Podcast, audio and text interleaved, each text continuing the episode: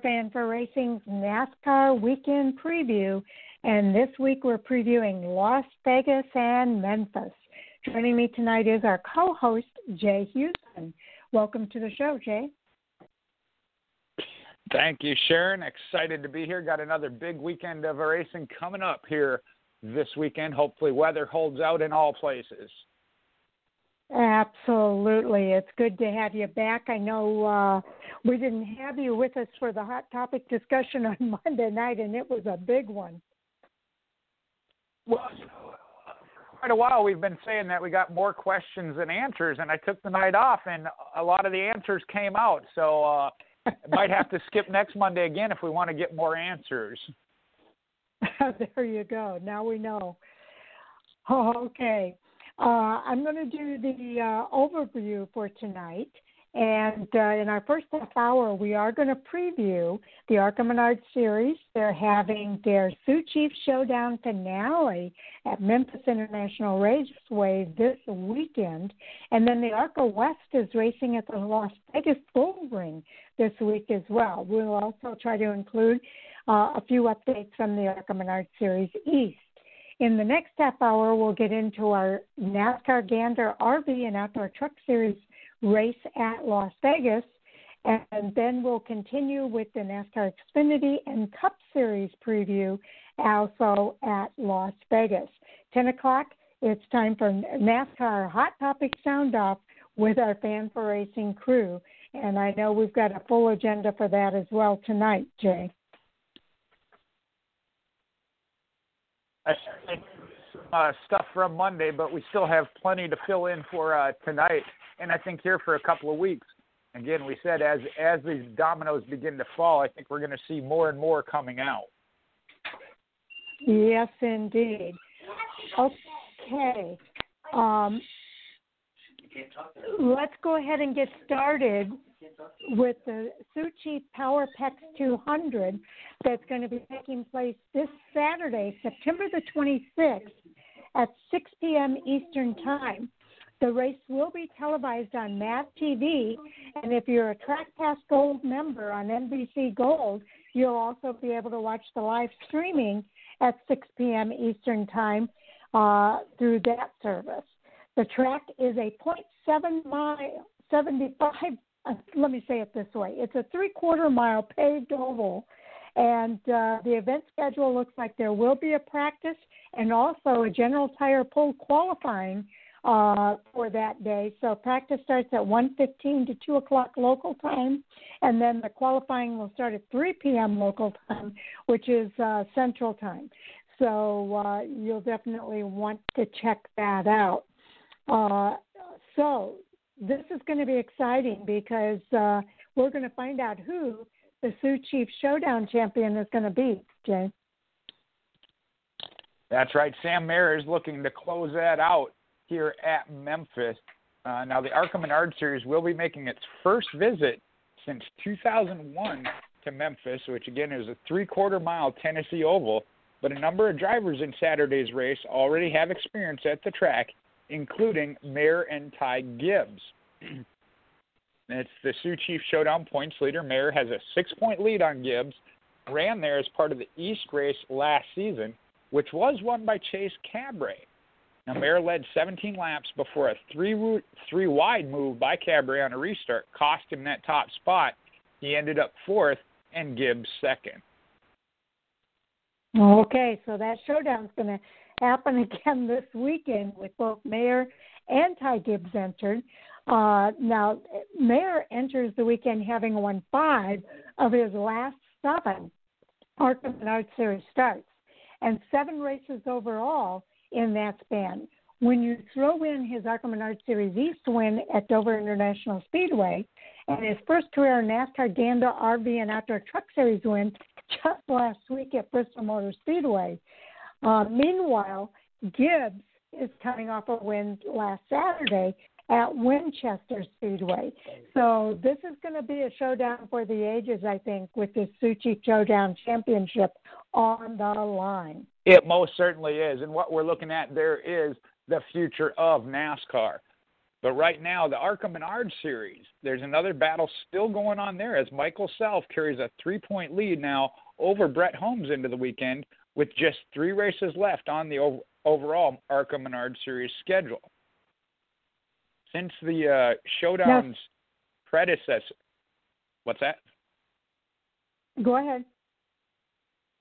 Okay, since the uh, Showdown's predecessor, the Sioux Chief Short Track Challenge began in 2015, only once has the championships been split, and that was in 2014 when Kyle Weatherman won the then Short Track Challenge and Grant Enfinger won the overall title. So I think we're going to see that this year.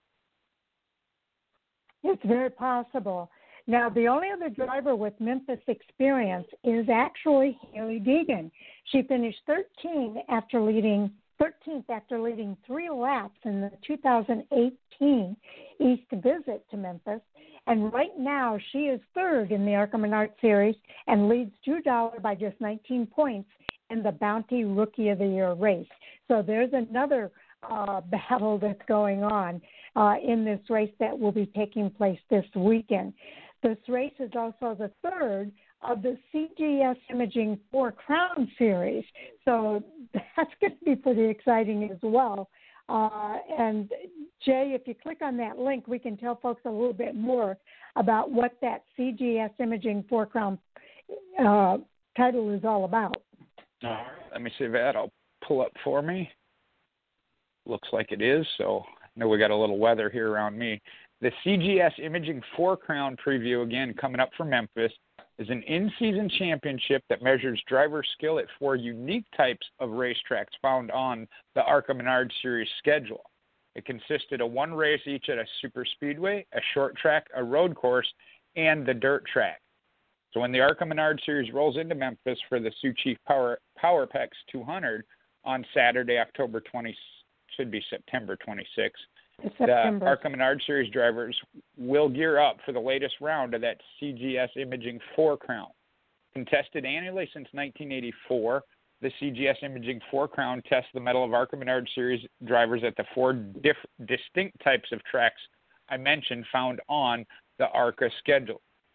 Formerly, it was known as the, the Bill France 4 Crown, named in honor of NASCAR founder and longtime ally of ARCA, and drivers are hopeful of winning the award must showcase their driving talents at four diverse venues throughout the season.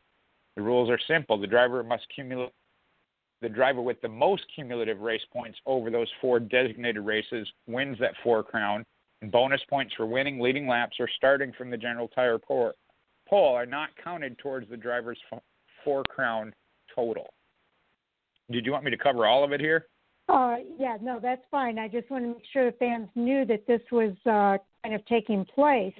Uh, I'll do this last paragraph and then we can kind of get into some of these drivers. Uh, it was first awarded in 1984 with the inaugural trophy going to the late Davey Allison in his rookie year with the ARCA Menard Series. Now, success in the race that made up the Four Crown calendar is often a key element of the overall series championship chase. Now, a driver has won both the Four Crown and the ARCA Menard Series championship in the same year 16 times, with, with Austin Theriault being the most recent racer to accomplish the sweep, and that was in 2017. The defending Four Crown winner is Brett Holmes, and he's going after the championship as well, so you never know what's going to happen there. Uh, do you want to go ahead and talk about this year then and some of the people that are uh, contending there? All right. Uh, this one right now is a battle between Michael Self and Brett Holmes, uh, with Hailie Deegan and Drew Dollar not real far off. Michael Self does lead it with 84 points, picking up the win at the Daytona International Speedway and sits at 84. Brett Holmes is at 78. Hailie Deegan at 76, Drew Dollar at 72, and another one right there in the thick of it though is uh, Thad Moffitt, who's at currently at 68. Uh, the other win here, as I look down the list, went to Riley Herbst uh, earlier in the season. So again, these two, these top five that I mentioned, are the ones that are really competitive that we know are going to be in contention for it. Uh, but one race could shake that up pretty good, and we might see some others come into play. Exactly right. Now I'm going to go over the uh, standings here for the ARCA Menard series because that's going to be interesting as well between Michael Self and Brett Holmes. Just three points separating them, and there is a big battle going on there uh, between those two drivers. Uh, did you do the Sioux Chief uh, showdown?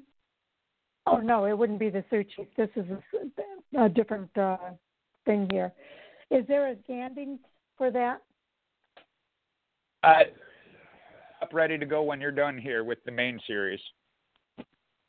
Okay. Yeah, I just did the ARCA Menard series standings. Let's do the Sioux Chief Showdown standings because uh, uh, they are going to be pretty tough as well. Uh, because this is going to be where it all ends. All right. Well, right now, Sam Mayer, we've mentioned, is control of it, having won the last two races, points races that counted for it, as well as two hour others prior in the season, has a total of 362. But Ty Gibbs, we've talked about those two battling each other right there with him at 356, having picked up two wins of his own. Then we get into the two that are battling for the overall ARCA Menard series. Michael Self is at 344 having one of the victories, and Brett Holmes at 340. Those two are paired together no matter uh, what standings we're talking about here. The other one, uh, oh. looking at the points, might be a little far stretched, but Chandler Smith is at 335, does have two victories, and Hailie Deegan at 328. And those are the ones that have participated in every event uh, up there in the points. It looks like Drew Dollar has also competed in every event. Okay, now uh, when we look at the crew chief handout for this week, uh, they do have qualifying, so those positions 1 through 18, there's 18 people entered, uh, will be determined by qualifying uh, for for this race. The, uh, qualifying is two consecutive qualifying laps. The faster lap determines their qualifying position, and then adjustments or repairs cannot be made on the vehicle after the vehicle has taken the green flag at the finish line. Now, vehicles will be impounded after qualifying, so a vehicle must qualify on that race setup. Now, there'll be no adding or moving tires to or from the pit box once the race has started. A maximum of four crew members may service the car, and again, no tires or fuel can be added outside of the break. The race will be four, 200 laps over 150 miles and is to be run in three segments. So the first break will come around lap 75, the second break around lap 150, and of course at the conclusion of the race. All vehicles are going to be lined up in the order they were running at the beginning of the break. That takes a lot of pressure off of these guys on the pit stop.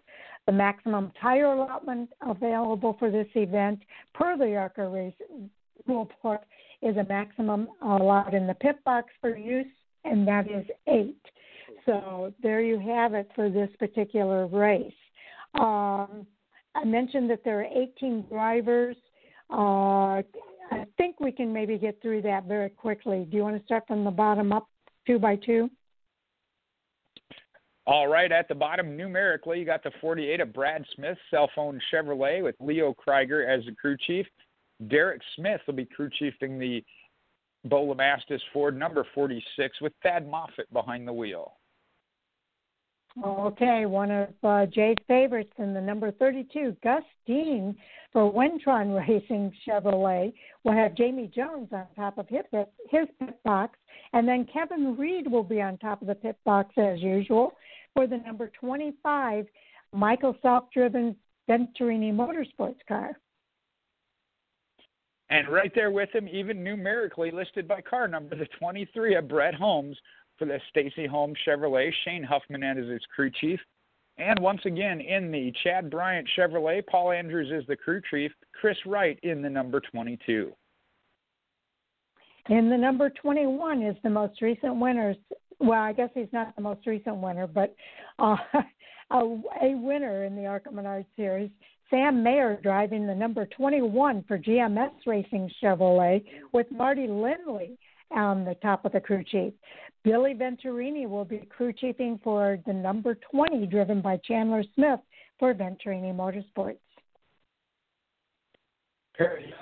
we talked about him battling with Sam Mayer, Ty Gibbs in the 18, Gibbs own Toyota with Mike McFarland on the crew as the crew chief. On the box for David Gilliland Racing Ford, that'll be Blake Bainbridge coaching young Taylor Gray in the number 17. In the number 15 for Venturini Motorsports is Drew Dollar. He'll have Shannon Rush on top of the pit box for his number 15 Toyota. Trey Galgon will be the crew chief for the Andy Hillenberg number 12, driven by D.L. Wilson this weekend in that Chevrolet. That is Mike Basham, regular with the Toyota. Tim Monroe as the crew chief. And then Eric Caudell in his cell phone team number seven Ford, be crew chief by Jeremy Petty. Okay, and I think I I missed one here. In the number eleven is Richard Garvey, uh, also an Andy Hillenberg uh, Toyota. He'll be he'll have crew chief Mike Struff on top of the pit box, and then for did you do Tim Richmond? No. Okay, Tim Richmond will be in the number zero six for Wayne Peterson Toyota with Brad Fry on top of his pit box. All right. Crosley, there's the number four, a Hailie Deegan in that Ford, crew chief by Seth Smith. And Con Nicolopoulos, Wayne Peterson Chevrolet. Michael Peterson will be the crew chief of that number zero. Okay. Now, also racing this weekend is the ARCA Menard Series West, and they'll be racing the Bull Ring at Las Vegas.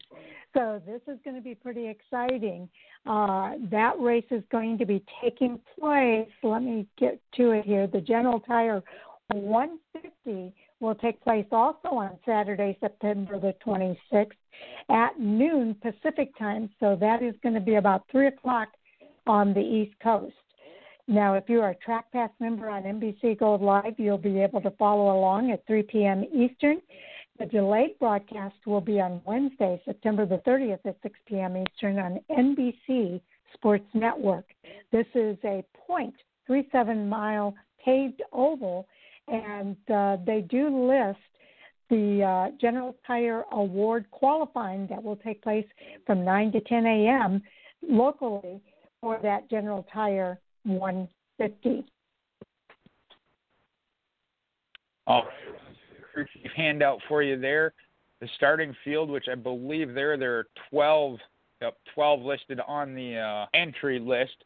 So the first 20 drivers, all of them will secure their positions based on qualifying for the General Tire 150. And that'll be by, by each car's fastest recording lap in the qualifying session. The race pit stop is restricted to the pitting procedure in effect for this event, which will be 150 laps or 56.25 miles, and is to be run in one segment. So there will be no scheduled pit stops uh, for this event. Maximum tire purchase at the track for the event is as follows four tires for practice and an additional four tires for qualifying and to begin the race. A team res- representative must designate qualifying and race tires to the ARCA officials at the designated time. So, again, this is going to be a short race, no scheduled pit stops. However, they do have a couple of spares if they need it, but will lose their uh, position as it won't be a scheduled pit stop. Okay, now, if you recall, the ARCA Menard Series West got their season started last February at the Bull Ring in Las Vegas. So this is going to be, re- be a return trip back as they continue to drive for the championship in the series. Uh, now, this kicks off a stretch of four races that will culminate in crowning their champion at Phoenix Raceway on November the 7th. Uh, let's talk about some of the competitors, Jay. All right, starting at the bottom in the number 99, that'll be Gracie Trotter driving for Bill McAnally Toyota with Roger Bracken as the crew chief. And then the Sarah Burgess owned and crew chief Toyota number 88 with Bridget Burgess as the driver. Okay, you jumped to a totally different place on me, so let me catch up with you.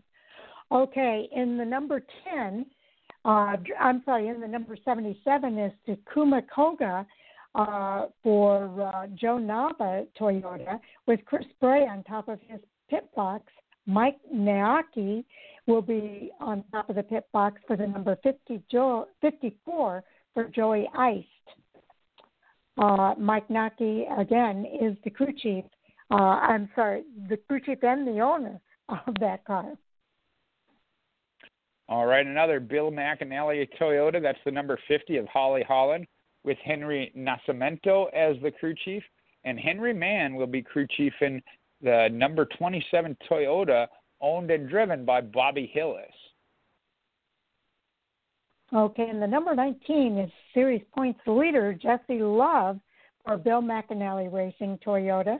He'll have Jason Dickinson on top of his pit, box, and John Camilleri will be the pit uh, crew uh, coach for Giovanni Scelzi in the number 16, also for Bill McAnally Racing Toyota. Having somewhat out of a quiet but solid season, number 13 is driven by Todd Souza, owned by Kelly Souza, the Toyota, Michael Munoz as the crew chief, and then is the number nine Ford, Bob Bruncati owned uh, machine, Jeff Schrader as the crew chief, driven by Blaine Perkins. Okay, we've got uh, in the number seven, Kyle Keller is driving for Jerry Pitts this weekend, who will also be his crew chief for the number seven Ford. And driving the number six for Sunrise Ford and Bob Bruncati is uh, Trevor Huddleston. He will have Bill Sedgwick on top of his pit box. So it's a small group, but I think it's going to be a pretty exciting race uh, for this group. Uh, a lot of you, as I mentioned a little bit earlier, will recall that Jesse Love has held off a fierce challenge from Blaine Perkins the last time out at Colorado National Speedway on Saturday, uh, September 6th. Uh, I'm sorry, 26th. Uh, that pushed Love's lead to seven points. Uh, and I think they got that date wrong here again because the 26 hasn't happened yet. But that pushed Love's lead to seven points as the two have had uh, three wins each. The only race one of the two haven't won, that's the Bull Ring, where Sam Mayer took home the honors uh, at the season opener. But Love and Perkins, Perkins finished second and third in that same event, with Mayer not returning, the doors wide open for Jesse Love and Blaine Perkins to go after that victory. Uh, certainly going to be an interesting race there. And you mentioned the top two battling in points. and you have a little bit of a gap, but that's where Gracie Trotter and Trevor Huddleston and Gio Scelzi fall in, with Todd Susan six not far behind. Trotter is at minus 36, Trevor Huddleston at minus 41, Gio Scelzi at minus 43, and then Todd Souza at minus 57. And again, if you look at their stats, they're having very solid seasons. Just those top two have been absolutely dominant. Okay. I'm going to go back to Love and, and uh, Perkins here because Love made a very impressive debut in his number 19 Napa Power Premium Plus Toyota back in February. He led 12 laps before eventually settling for a runner up finish. Since then, he's won three times and finished no worse than fourth. Really impressive season for a rookie. He's coming off uh, a fourth place run in his first race with Venturini Motorsports this last weekend at Winchester Speedway in Indiana for the ARCA Menard Series. Love also ended Perkins' two race win streak with his victory in Colorado in a race where the two exchanged lots of contact.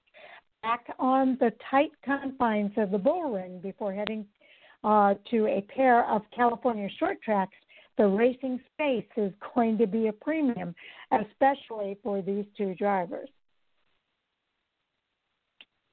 Loves Bill McAnally racing teammate, though, Gracie Trotter, that's been inching closer to her first win. She finished fourth at the Bullring in February and is coming off a fourth at Colorado, and in the interim became just the fourth female to win a late model stock car race which came at North Carolina's Hickory Motor Speedway in the NASCAR Advanced Auto Parts Weekly Series. After winning twice last year, Perkins Sunrise Ford Racing teammate Trevor Huddleston, he'll look to get back on track. He was fifth at the Bullring and sits fourth in the standings, five points back of Trotter and just two ahead of uh, Bill McAnally Racing's Gio Scelzi. And then you got former Sunrise Ford driver Dylan Lupton will return to the series part of a deal with DGR Crosley that also includes three NASCAR Gander RV and Outdoor Truck Series starts. He's had 32 career West starts between 2011 to 2014, which include a pair of wins. Really excited to see Dylan Lupton coming back into the ARCA Menard series as well as that truck series. Uh, and uh, I look for big things from uh, Dylan Lupton as he makes his return back into NASCAR and ARCA. So this is going to be a big deal to see him back on the track. Okay, do you have any picks for this weekend in these two races, Jay? Well, on the uh, the east side, the Sioux Chief Showdown, uh, Gus Dean I know is entered, but right now I see it between uh, Ty Gibbs and Sam Mayer, and that, and that's such a toss up. I guess I'd have to go with the the hot streak, but when you're playing roulette, you always bet the streak, so I'd have to say Sam Mayer. Uh, here on the okay. west side, this one I think is. Go ahead. Oh, on the west side, um, I think Jesse Love is going to get a little bit of a challenge, and it might surprise you, but I'd go all the way down to Trevor Huddleston. I think he starts to get in the mix here in the final few events uh, to mix it up with them. Oh wow! Okay, uh, that's pretty. That's uh, that's a bold move there, but I think a good bold move. Okay, I'm going to take since you took uh, Sam Mayer, I'll go with uh, uh, the other guy and all of a sudden it's uh, Ty Gibbs. I'll Ty go Ty Gibbs in that go. number 18 uh, car for the uh, ARCA Menard series. And uh, for the West, gosh, I'm surprised you didn't take Blaine Perkins or uh, Jesse Love. I'm going to go with Jesse Love on this one. As much as I like Blaine Perkins, and I really do like him, uh, I think they're going to be battling for it all night long, maybe with Trevor Huddleston in that mix as well. But I'll take Jesse Love for this one just to kind of balance. Once in a while, out. when those once in a while when those top two are battling real hard, things happen, and third place gets to sneak by. So we'll see where Trevor That's Huddleston's true. running come the end of it. you, you make a good point, Jay. Okay, let's uh, move on now. I know we're a couple minutes ahead, but I'm going to go ahead and move on uh, to the Gander RV and Outdoor Truck Series. They're racing the World of Westgate 200 at Las Vegas Motor Speedway this Friday, September the 25th. That time of the race is uh, 9 p.m. Eastern Time, with Fox Sports 1 carrying the pre race coverage starting at 8 p.m. Eastern, and radio coverage on MRN and Sirius XM NASCAR Radio. They'll be racing a distance of 201 miles over 134 laps. Stage 1 ends on lap 30, 30 laps later, stage two will end on lap 60, and the last lap is the end of stage three. So let's uh, go ahead and get into our preview here for the truck series. Well, and that begins with just Dylan. Lupton being back. Yeah, we just mentioned that a minute or two back. Lupton will be back in Vegas as DGR Crosley announced that Dylan Lupton will return to the team for a minimum of three more NASCAR Gander RV and Outdoor Truck Series races, starting with this Friday night's World of Westgate 200 at Las Vegas in the number 17 Ford, in addition to Texas Motor Speedway and the season finale at Phoenix Raceway. And he will also compete in for DGR in the ARCA Menard Series finale at Kansas Speedway on Friday, October 16th. So good news there for Dylan Lupton. Absolutely. Uh, look again. Looking forward to seeing Dylan Lupton on that track, on all of those tracks. Now, Conor Daly, Travis Pastrana, they're going to team up to run the Gander Truck Series race at Las Vegas. From virtual to real life, Nitro Circus founder Travis Pastrana is teaming up with NTT IndyCar Series star Conor Daly to compete in Friday night's World of Westgate 200. The two competed together during the spring in the LCQ League, a private iRacing league featuring motorsports and action sports legends racing in cars of all types. Now, the two will have support from iRacing's Elliott's Custom Trailers, Pit Viper, Fatheads, and Wiener Schnitzel as they pilot the numbers 42 and 45 for Niece Motorsports. Daly and Pastrana are also getting fans involved during the week leading up to the race with the opportunity to race the duo through a series of invitation only events. They will release more information on their iRacing social media channels, so you'll definitely want to watch for that news coming out. All right, looking up here, we're going to take a look at the NASCAR Gander RV and Outdoor Truck Series following Bristol. Brett Moffitt is your leader at 2,068, 36 points ahead of the cutoff line. Sheldon Creed up 28, Zane Smith 25, Grant Enfinger 24, Tyler Ankrum at 19 above, Matt Crafton 13 above, Ben Rhodes at plus six, Austin Hill at plus two. Those are your top eight. The two out of the ten right now below the line, Christian Eckes is minus two, and Todd Gilliland minus eight take a look at how these drivers have fared at Las Vegas Motor Speedway. And do we want to do these two by two? Yeah, let's do them two by two. All right. with Todd up. Gilliland again. The two, the two below the line. Todd Gilliland heads to Las Vegas for the fifth time in his career. He has one top five and three top tens to his name. Most recently, he finished there seventh.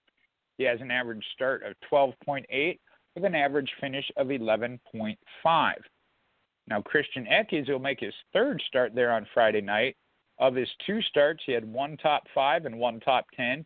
Earlier this season, though, he finished 23rd, but in his debut last season, he finished third. Okay, Austin Hill has five starts at Las Vegas. He won the race last season from the seventh starting position but he has uh, two top fives and three top tens. His average start is a 9.6. His average finish, however, is a 13.4. Ben Rhodes is making his eighth start at the track this weekend. He does have one win there in 2017, three top fives, and five top tens. He has an average start of 13.9. His average finish is at 8.9. He has finished in the top 10 in all seven starts except for two. All right, and obviously veteran Matt Crafton has the most starts at Las Vegas with 22, but has never gotten a win at the track.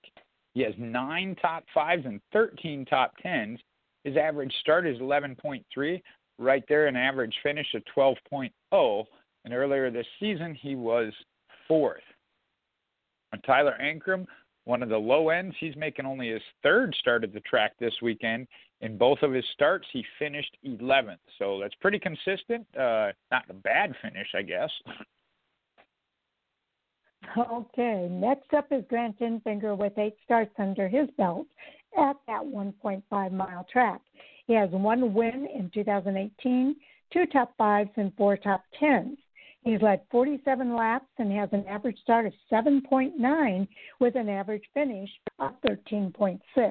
In his last two starts, Enfinger did not complete all the laps run as he had an engine crash in 2019, and earlier this season he was involved in a crash. Now, Zane Smith, the rookie, he's going to make his second career start on Friday night. His first start was earlier this season. He started 15th and finished sixth. All right. Well, the top two in points have to be considered at least semi the favorites. We'll see if the stats back them up. Sheldon Creed has only three starts there at Las Vegas to lean back on, but he has finished in the top 10 in all of those starts. He has a best finish of fourth coming back in 2019 with an average start of 5.7 and an average finish of 6.7. So that's looking good. Brett Moffitt, he'll be making his sixth start at the 1.5 mile track on Friday night in his first start since 2018, he finished with a track rec- or a track best third. He has a total of two top fives and three top tens. Again, a really low average start of 6.2 and average finish of 7.8. Okay, we'll look at a couple of time scenarios here, but right now, uh, nobody has clinched a spot in the next round for the Gander Truck Playoff, and that's because this will be the first race of the first round for of the playoffs for this series. Now there are some drivers that can clinch via points. If there's a win among the playoff drivers, the following drivers could clinch by being 56 points above the seventh winless driver in the standings. So Brett Moffitt, Sheldon Creed, Zane Smith, Grant Enfinger, Tyler Ankrum, and Matt Crafton can only clinch with help. So if there is a winner outside of the playoff drivers, the following drivers could clinch by being 56 points above the eighth winless driver in the standings.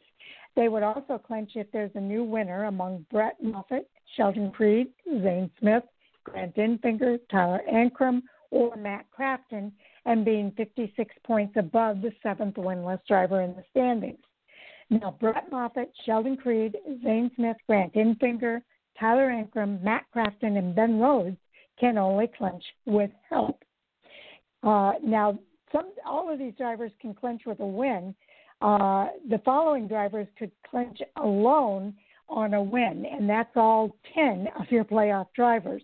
Brett Moffitt, Creed, Smith, Enfinger, Ankrum, Crafton, Rhodes, Hill, Eckes, and Todd Gilliland. And I'm telling you, those two guys that are below the cut line right now, they would love nothing more than to come home with a win from Las Vegas. Most the goal as they are going to be rolling the dice as they head to Las Vegas Motor Speedway. Now, I think you mistakenly said this was the first race. It is the second race of three of their 1st You're round right, of the it playoff. The second. Uh, the first coming last weekend at Bristol Motor Speedway, and now heading into the World Westgate 200 at Las Vegas. The spoiler in that you, that you mentioned, uh, nobody was locked in on a win because Sam Mayer, 17, took his GMS Racing Chevrolet that he runs on a part-time basis for the team to victory lane, beating his GMS Racing teammate Brett Moffitt and playoff contender, and he beat him by 4.413 seconds. Now, it was a few Amazing. hours later that Mayer capped off the sweep of the Thursday night racing at Thunder Valley, as he also won the ARCA Menards Series event we covered uh, covered on Monday. We talked about. Now Moffitt did lead 117 of the 200 laps, but with new tires, Mabel Mayer was able to pull away for his first victory in this season. In perfect timing, JR or Junior Motorsports and Mayer announced earlier this week that he would run for the team at the end of the 2021 season before taking the reins full time in 2022 for the Xfinity Series ride. Now, coming back to the trucks, Moffitt ended up finishing second as the highest finishing playoff contender. Tanner Gray finished third, Parker Kligerman was fourth, and Chandler Smith fifth. The other playoff drivers, Grant Enfinger and Tyler Ankrum, were sixth and seventh, respectively. Ross Chastain came in eighth, while veteran Johnny Sauter finished ninth, and his ThorSport Racing teammate, playoff contender Matt Crafton, rounded out the top 10. Austin Hill was involved in an incident on lap 156 and wound up finishing 25th, the lowest finishing playoff contender. And now drivers that'll be take on Sim, Sin City for the second race of the 2020 Gander Truck Series playoffs. Moffitt will lead the field to green, with Tyler Ankrum joining him on the front row. And recap there, uh, the race will be 134 laps, which will equal 201 miles. Stage one ending on lap 30, stage two on lap 60. And Enfinger and Hill are the only two active drivers with previous wins at the track, with Hill having won this race last year. Okay, now you mentioned that Sam Mayer won uh, Arca Menard Series, but he also won in the Gander Outdoor Truck Series last week in the number 21 for GMS Racing. Now, I do have uh, some audio here from Sam Mayer. I won't be able to play all of it, uh, but let's play a little bit here so that fans can hear what he has to say. I'm going to put that on now. There you are. All right, let's get you spotlighted here, and we will call you up. Man, thanks for uh, thanks for joining us again. It's been a busy day for you there, young man. Yeah, it has. It's, uh, it's been crazy. So, I, as we talked about earlier today, for those of uh, members of the media, we had Sam on with our television partners earlier today, and he said one of the biggest differences in life now that he has on this little hot streak that he's on as he gets to talk to a lot of members of the media. Uh, they've been wearing you out today, huh? Yeah, it's been a it's been a tiring day so far, but uh, I'm glad to do it. I'm glad to be a part of it, and uh, hopefully I can answer all y'all's questions good. I think the only thing worse than having to talk to a bunch of members of the media on one of your days off is not having to talk to anybody at all because you're not winning races, right? Yeah. Right. So uh, we do have uh, a couple of people who are already uh, anxious to talk to you, so we will uh, open it up to uh, our friends in the media, and we will start with uh, Davey Segal with FrontStretch.com. Davey, go ahead whenever you're ready. What's up, Sam? I'm just wondering what the last few days or so have been like for you. Have you gotten any calls, texts, messages of congratulations from people that you may not have heard from before, and just in general, like through the whirlwind of emotions, of winning possibly your two biggest races in the same night, and then coming down to just be chilling out all week, just catching up with us. What's that all been like? Yeah, it's been a it's been a crazy week since then. I mean, I've done probably eleven or so interviews in the last five days, so it's been a it's been a crazy time, but obviously it's crazy for the right reasons. But uh, probably the most weird congratulations I've ever I gotten from the person I never thought I would was James Hinchcliffe. Uh, he's the one that I didn't expect to get a congratulations from, but he was like the first one to first one to send me one. It was pretty cool. Do you have a prior relationship with him, or is that random? Yeah, my dad he uh, raced with him in sports cars and stuff like that, and he knows him through like IndyCar and stuff like that too. So uh, we've known each other, uh, but I didn't expect a congratulations from him after a race like that. Got it. And then just one more for me. Um, I asked you after the race about your crew chief Marty Lindley. I know you got a little bit emotional because your guys' relationship is interesting, and he's giving you a lot of tough love. And he finally him over the radio and said basically, "Hey man, you're pretty good at this. Congratulations." Have you guys talked since then? And I'm curious, is he a hugger at all? Has he given you a hug? Um, I've gotten I think one or two hugs from him in like the last two years of being with him, uh, and one was like right before the race. So it's pretty cool to get a hug from him because usually he don't do that. But um, yeah, he uh he's like kind of like a mentor to me just because of how much he knows about these cars and how much he knows about the sport in general. And he's just really good at what he does, and uh, he just acts like he doesn't do anything. He um he's just like another guy. Uh, he thinks so, but uh, he's a really big part of my career, and uh, I can't thank him enough for all he's done these last like two years. Okay, that was uh, pretty cool. You know, Sam Mayer's dad is Scott Mayer, who also runs in the NTT IndyCar Series, or did run. And uh, it's pretty cool that James Hinchcliffe was one of the first guys, that was the first guy uh, to offer his congratulations to Sam. Well, and that's the kind of attention he's drawing. I mean, we we've been talking about him for two two and a half years now. Uh, but again, noticing recently signing with Junior Motorsports, I mean, that's going to get you some attention.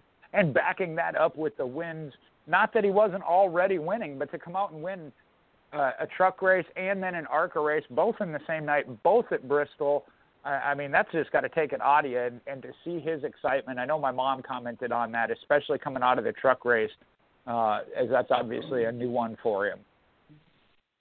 Absolutely, absolutely.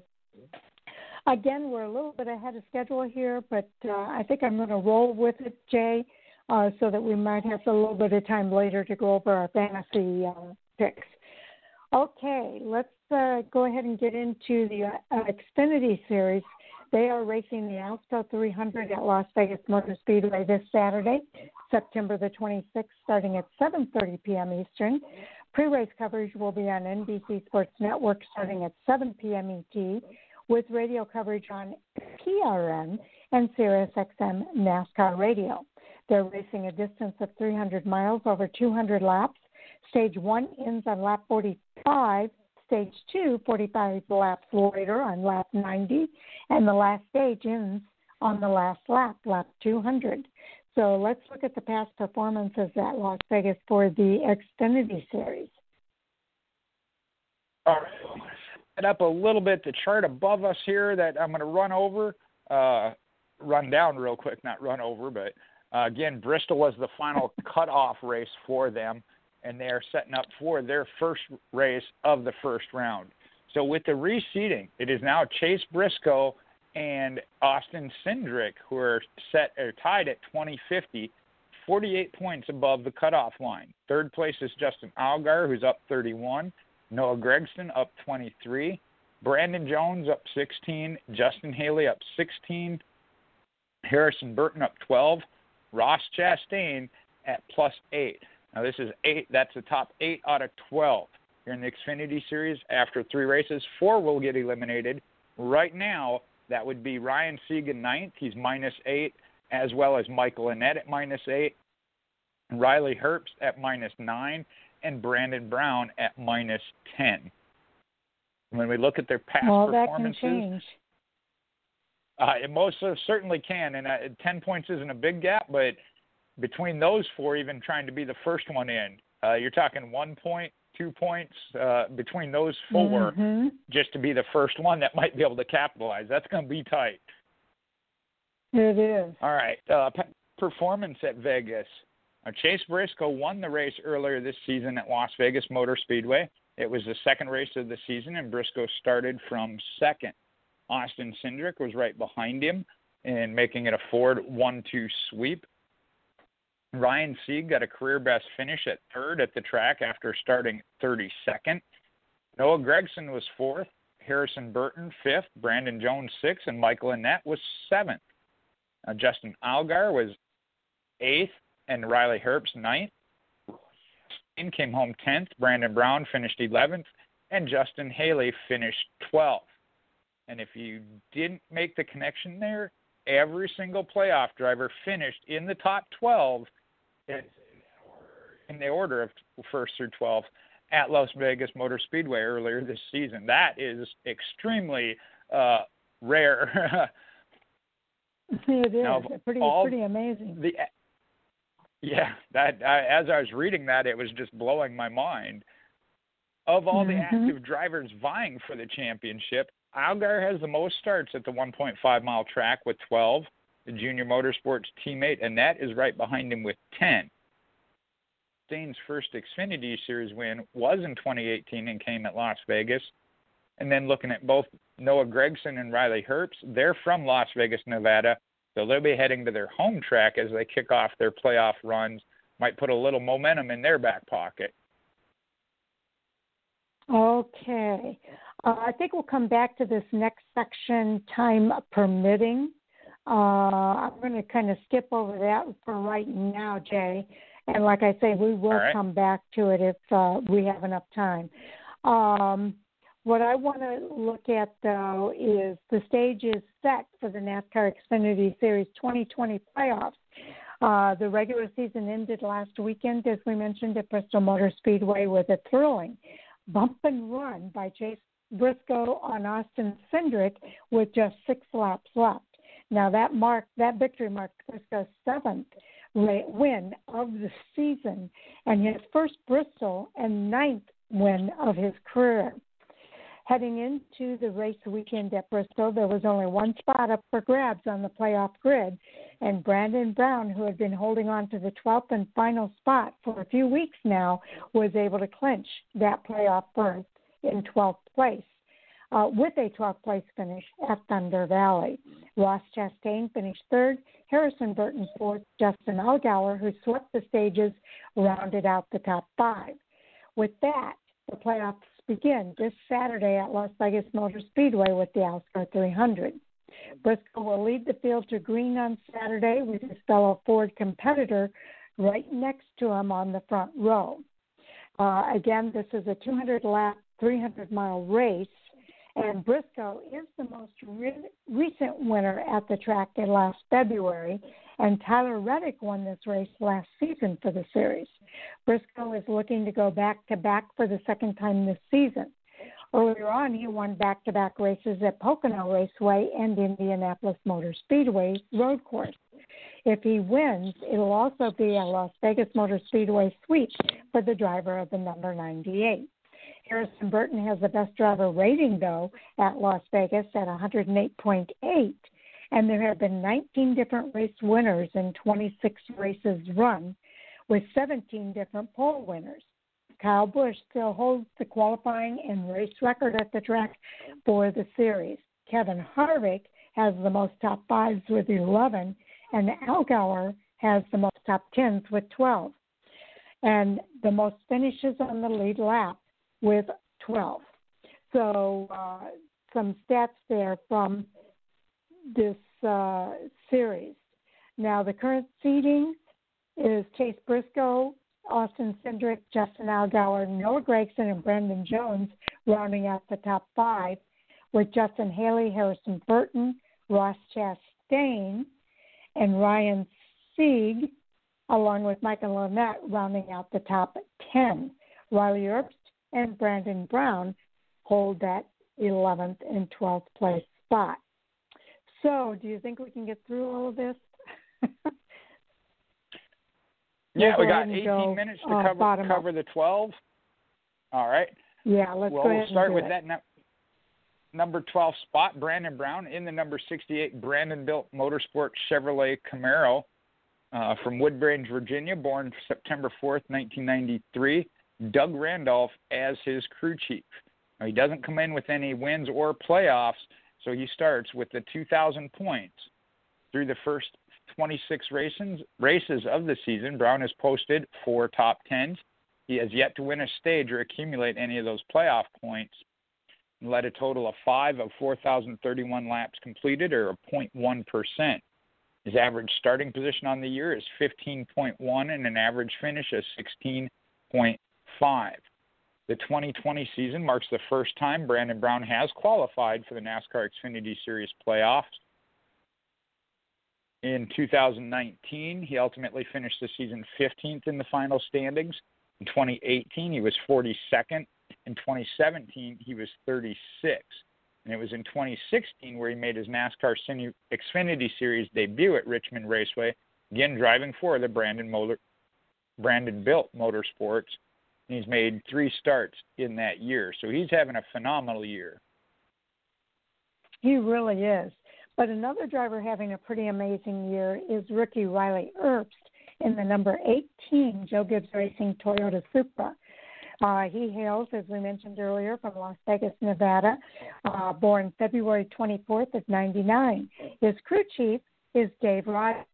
Uh, he does have one playoff point, so he enters the Xfinity Series playoffs with 2,001 point.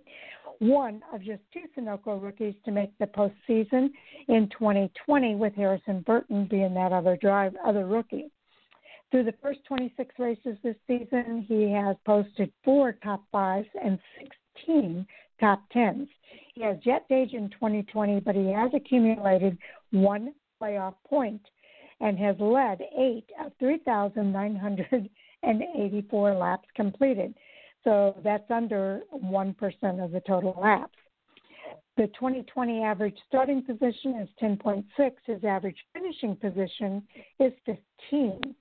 Now, his previous Xfinity Series playoff stats, uh, it's really the first time that Riley Herbst has qualified for the playoffs, so he becomes the 16th different Sunoco Rookie of the Year candidate to qualify for their NASCAR Xfinity Series elimination style playoffs since its inception in 2016.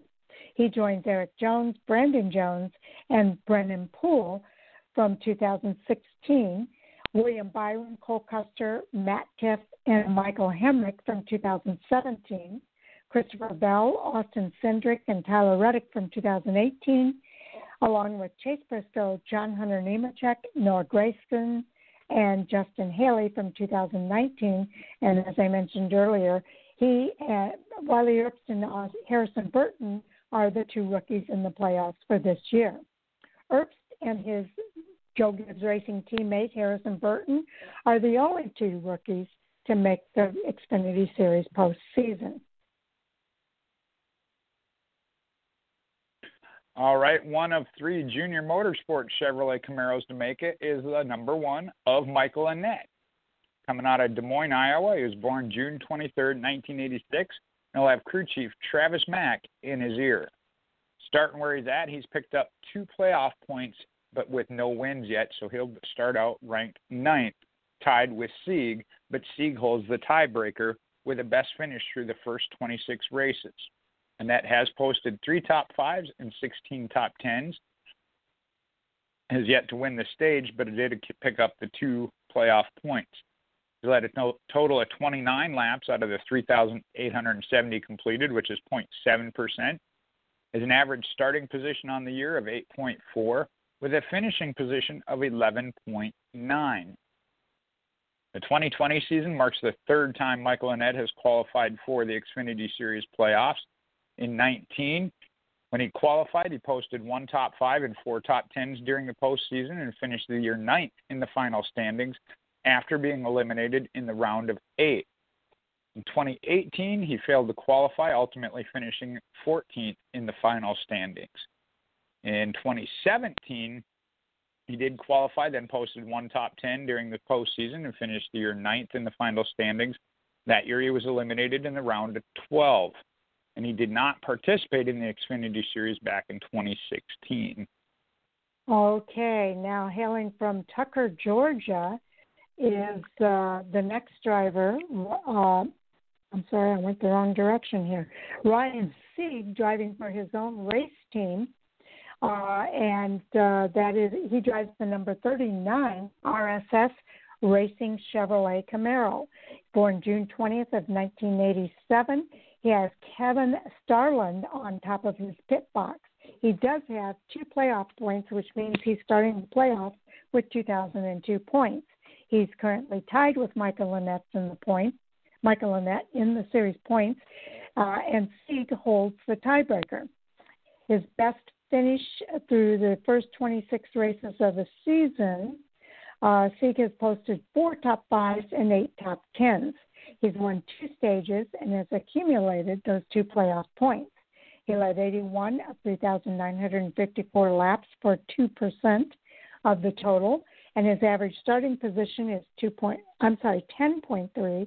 Average finishing position is 15.7. His uh, previous Xfinity playoff stats. Uh, this marks the third time that Ryan Sieg has qualified for the playoffs. He's done it uh, in, in addition to this year in 2016 and 19. In 19, he qualified for the playoffs and posted three top tens during the postseason. Finished the year 11th in the final series point standings after being eliminated in the round of 12. In 2018, he failed to make the playoffs and ultimately finished the season 16th in the point standings. In 17, he also failed to make the playoffs and ultimately finished 15th in the point standings. In 2016, he did qualify for the playoffs, then posted one top 10 finish during the postseason. He finished the year a career best ninth in the final point standings after being eliminated in the round of 12. Up next, we got one of the two Kaulig Racing Chevrolet Camaros. This one's the number 10, driven by Ross Chastain, coming out of Alva, Florida. Born December 4th, 1992, and has Bruce Schleicher as his crew chief. He has a total of 10 playoff points, starting him in the eighth position. Through the 26 races of the regular season, he posted five runner up finishes, 13 top fives, and 22 top tens won two stages and accumulated a total of 10 playoff points. He led a total of 460 out of 4,280 laps completed, which is a 10.7%. His average starting position, 8.1, and finishing position, a 7.9. The 2020 season is the second time that Ross Chastain has qualified for the Xfinity Series playoffs, the other being in 2018. In 19, he competed part time in the schedule, making 19 starts driving for Kaulig Racing and JD Motorsports. In 2018, when he qualified for the playoffs, he then posted one top five during that stretch, finishing the career yes career best 10th in the final standings after being eliminated in the round of 12. In 2017, uh, he finished the season 13th in the final standings, and 2016, another year he did not make the playoffs. He finished the season in 16th. Okay, next up is uh, the other rookie in the Xfinity Series, Harrison Burton, who drives the number 20 for Joe Gibbs Racing's Toyota Supra. He was born October 9th of 2000 and hails from Huntersville, North Carolina. On top of his uh, pit box is Ben Beshore. He does have two wins. He won at California and Homestead, and he has accumulated 14 playoff points. Now, he enters the Xfinity Series playoffs with 2014 points. He's just one of the two rookies to make the postseason, along with Riley Herbst. Through the first 26 races of the season, Burton has those two wins, 13 top fives, and 18 top tens. Uh, he has yet to win a stage, but he has accumulated 14 playoff points. He's led 186 of 4,255 laps for 4.3% of the total. He has average starting position this year is 7.2, while his average finishing position is an impressive 9.5. Now, the 2020 season marks the first time for Harrison Burton to qualify for the Xfinity, Xfinity Series playoffs. He's become the 15th different Sunoco Rookie of the Year candidate to qualify uh, the playoffs since its inception in 2016. He joins uh, all of those drivers we mentioned before uh, including uh, uh, Riley Herbst. So that's Erik Jones, Brandon Jones, and Brennan Poole from 2016, William Byron, Cole Custer, Matt Tifft, along with Daniel Hemric in 17, uh, Christopher Bell, Austin Cindric, Tyler Reddick in 18, Chase Briscoe, John Hunter Nemechek, and Noah Gragson, along with Justin Haley in 19. Burton and his Joe Gibbs Racing teammate Riley Herbst are the only two rookies in the 2020 playoff for the Xfinity Series. All right, now cover the other Kaulig Racing Chevrolet Camaro. That's the number 11 at Justin Haley coming out of Winamac, Indiana. He's born April 28, 1999. His crew chief is Alex Yontz.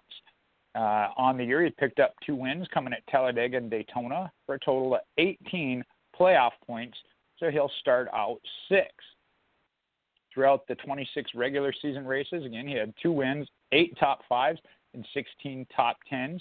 The three stage wins also helped him accumulate those 18 playoff points. He's led 101 of the 4,295 laps he completed for a 2.3%. His average starting position on the year, 7.7, finishing 10.1.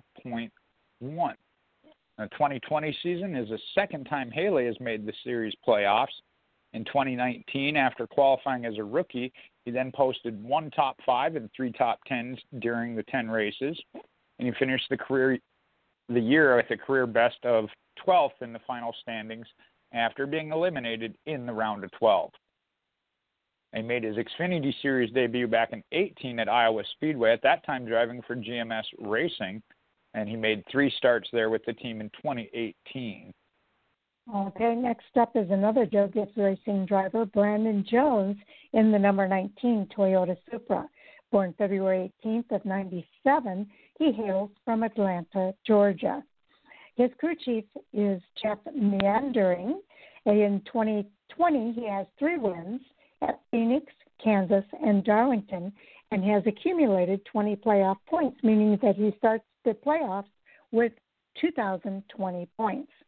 Through the first 26 races of the season, Jones has uh, those three wins, along with eight top fives and 14 top tens. He has two stage wins and has accumulated those 20 playoff points. He's led 143 of 4,064 laps, representing 3.5% of the total. His average starting spot is 7.3. His average finishing position, 13.5. The 2020 season marks the fourth time that Jones has qualified for the playoffs, including 2016, 18, 19, and 20. Last year, he qualified for the playoffs and posted a win at Kansas along with three top tens, but he was eliminated in the round of 12, ultimately finishing the season 10th in the point standings. In 2018, he qualified for the playoffs, posting five top tens during the postseason, but again was eliminated in the round of 12, finishing the season with a career best ninth in the point standings. In 17, he qualified to make the playoffs, ultimately finish, finishing the season 16th in the point standings. And in 2016, he qualified for the playoffs with one top 10 finish during the postseason. He finished the season 10th in the point standings after being eliminated in the round of 12. All right. Well, one of the ones returning home to Las Vegas is the number nine Junior Motorsport Chevrolet of Noah Gragson. He was born July 15, 1998, has David Elenz in his ear. Has picked up two wins coming at Daytona and Bristol for a total of 25 playoff points to start him in fourth. Through those 26 races with the two wins, he also had 11 top fives and 19 top tens and eight stage wins that got him those 25 playoff points. Led a total of 524 of 4,211 laps for 12.4%, and locked in a 6.6 starting position with an average finishing position of 9.2. This is also Gragson's second time in the NASCAR Xfinity Series playoffs. In uh, 2019, he qualified and posted two top fives and five top tens during the postseason, but finished the year eighth in the final standings after being eliminated in that round of eight. And he made his Xfinity Series debut in 2018, at that time driving for Joe Gibbs Racing at Richmond Raceway. He made three starts for the JGR team in 2018 before moving to uh, Junior Motors. Okay, now driving for the number seven Junior Motorsports Chevrolet Camaro is Justin Allgaier, born June 6, 1986. He hails from Riverton, Illinois. I like those hometown Illinois boys. Uh, again, his crew chief is Jason Burdett. He has three wins at Dover and the first and second Richmond races.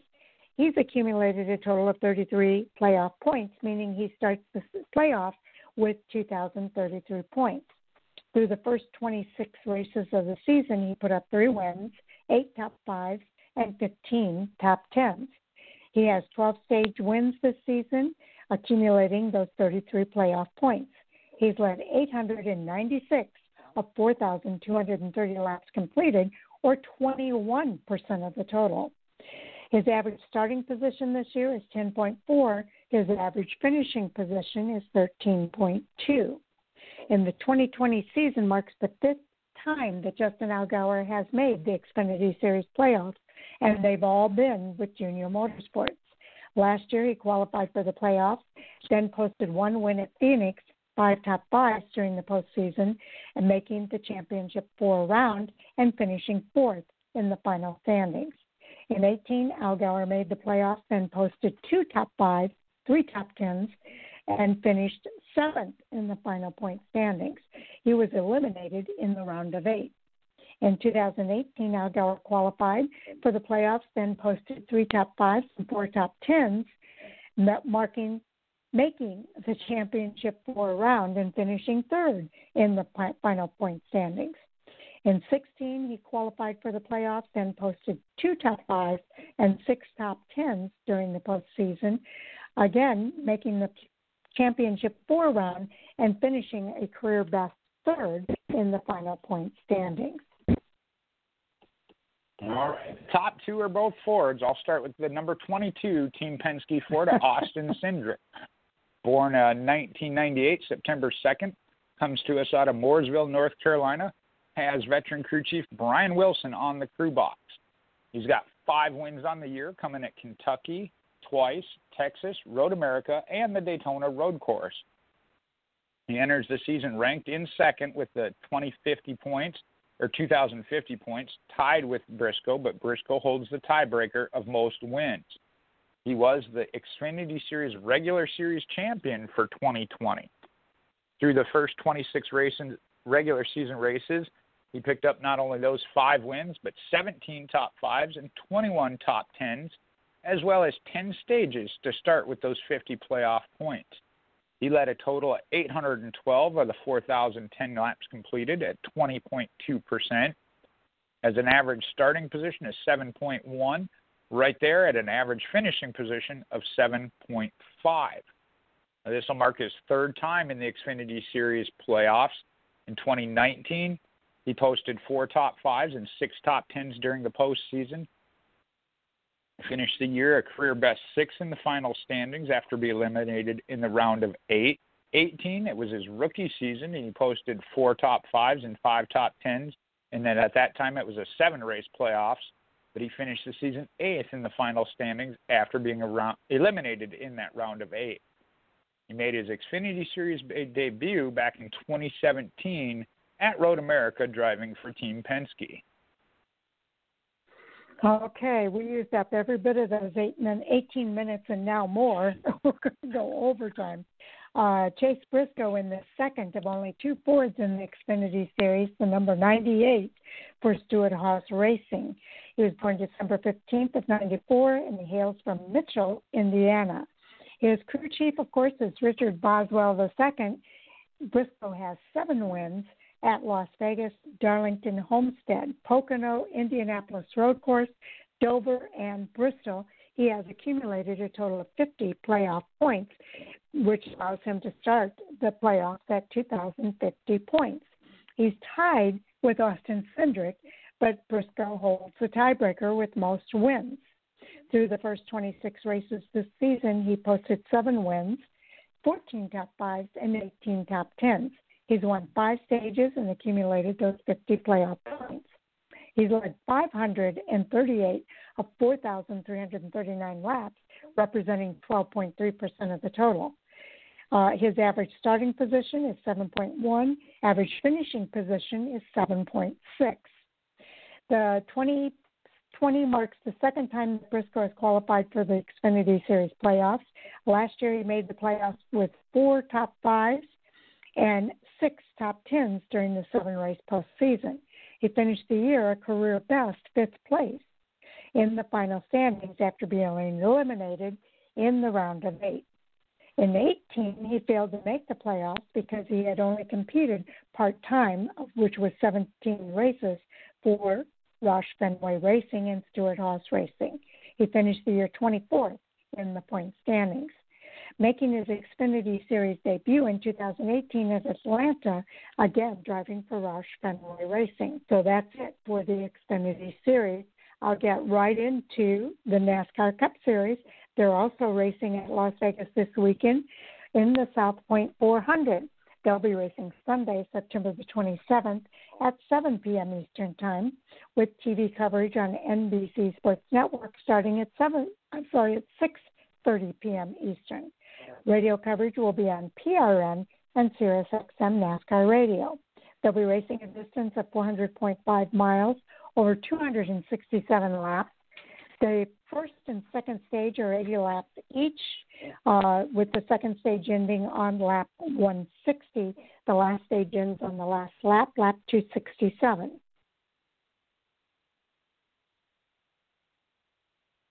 All right, so, and I'll cover a couple of quick quick notes, which I'm sure you guys discussed plenty on Monday night under Hot Topics, but Ross Chastain will drive Ganassi's number 42 in 2021. So that was one of the questions that got answered, as well as Denny Hamlin and Michael Jordan. They're going to form a new team for 2021. Uh, Denny Hamlin and former NBA champion Charlotte Hornets owner Michael Jordan, uh, again forming a team for 2021 season with Bubba Wallace as the driver. The additional note here is Jordan becomes the first black principal owner of a full time cup team since NASCAR Hall of Famer Wendell Scott drove his own race car in 19 er, car in 495 races from 1961 to 1970. Scott's 1964 victory at the Jacksonville 200 is the only win by a black driver in the NASCAR Cup Series history. Okay, let's look at some Cup Series playoff records from 2004 to 19. Uh, I'm going to mention here the all time record performances by drivers during the 10 race playoffs in the NASCAR Cup Series. Driver with the most wins is Tony Stewart, who in 2011 won five of 10 playoff races. The most runner ups are four. Three times Jimmie Johnson did that in 2006 Jeff Gordon in 2014, and Chase Elliott did it in 2017. The most top fives, nine. Martin Truex holds that record from 2017. The most top tens, nine.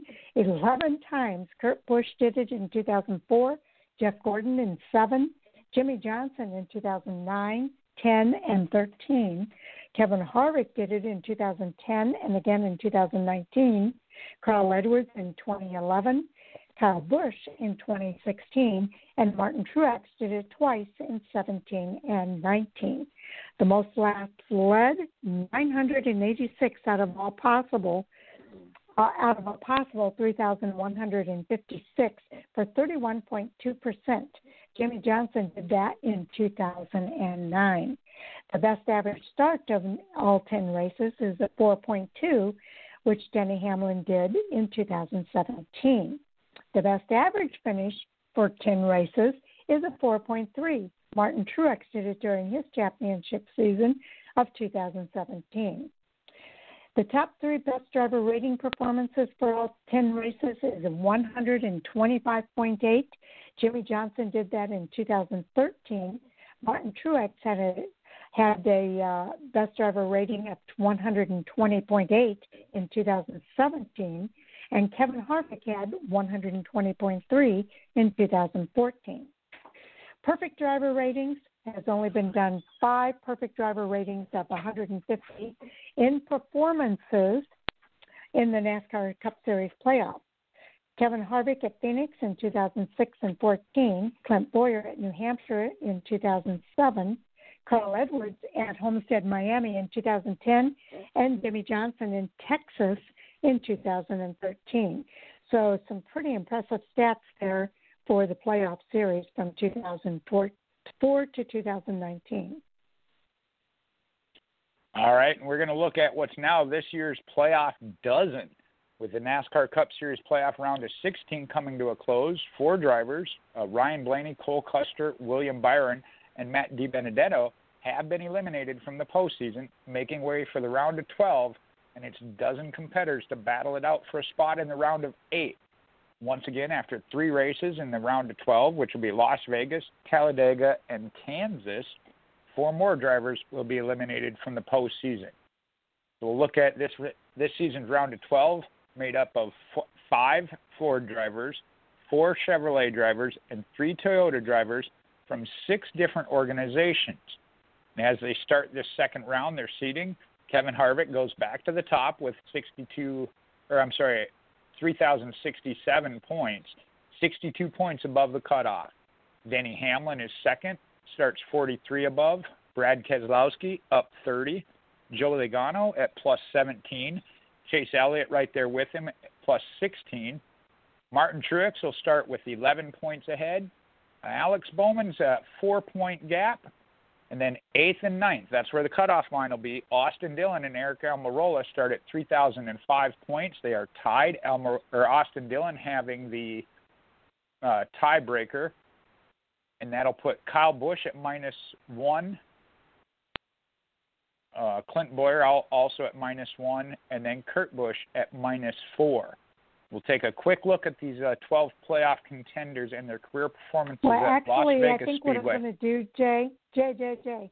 Going to scroll up on that, I'm okay? do, yeah, is I'm going to refer everybody to the NASCAR Cup Series playoff stat package. Uh, uh, actually, I guess they can't go to this unless you're a NASCAR media member. Uh, but I'm pretty sure that they have uh, this information also posted at NASCAR.com if you want to see the driver stats.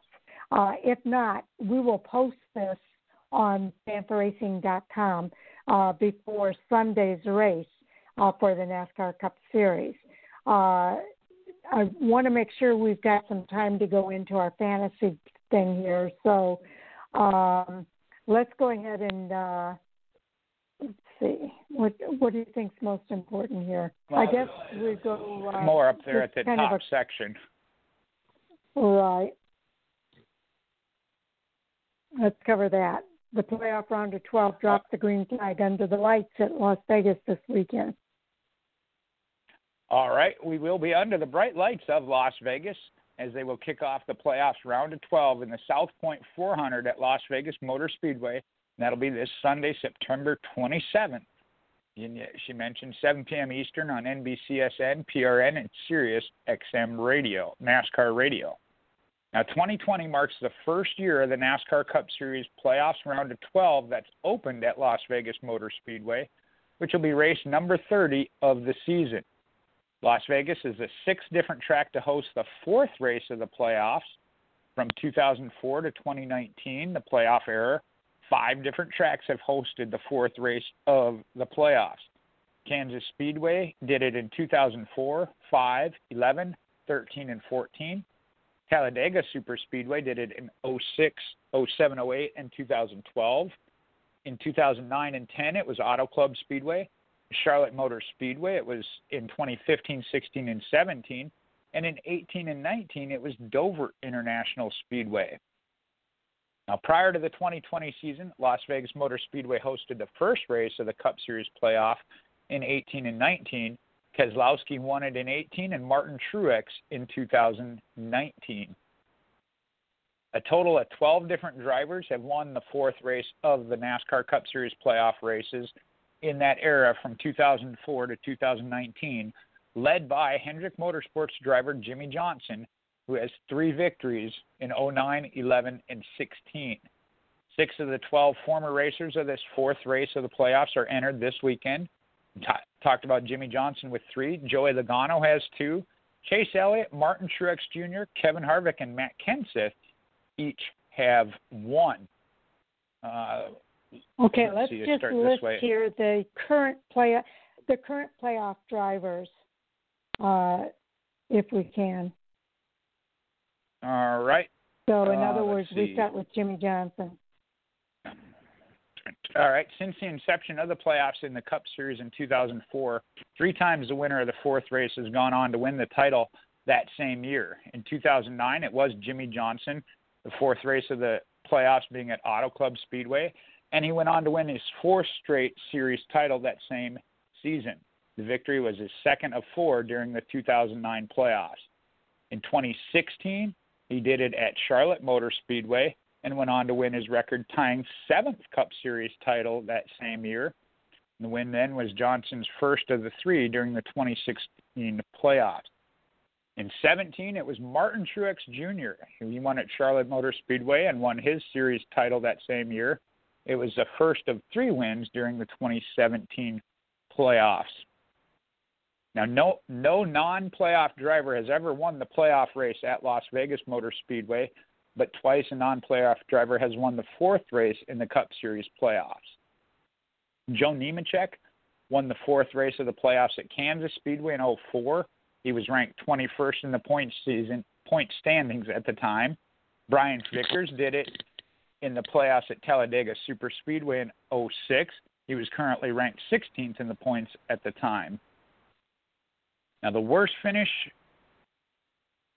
uh, the worst finish of the four, on the fourth race of the playoffs by the eventual series champion, Kansas Speedway. Uh, Tony Stewart finished 15th in 2011. Talladega Super Speedway, Jimmie Johnson finished 24th in 06. At Auto Club, it was 2010, and Jimmie Johnson finished third. At Charlotte Motor Speedway, it was Kyle Busch in 15 when he finished 20th. And then at Dover, it was again Kyle Busch, but he only finished sixth, and that was in 2019. Okay, I think we'll skip this next session. Otherwise, we're not going to have time, Jay.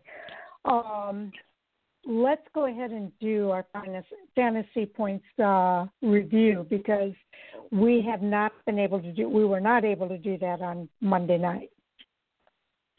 All right. Uh, there was some changes there. I'll tell you that. Uh, we'll start with the truck series. We had a tie going into it. Is no longer a tie, but still really tight. Andy has the points lead at 66. Sam is at 58. James at 54.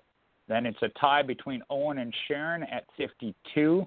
I'm at 49, and Mike's at 41. And I think we got three drivers picked for this weekend. Sharon has Ben Rhodes, I got Brett Moffitt, and Sam has Sheldon Creed. And I believe we're waiting on Owen to come in with that one. Yep.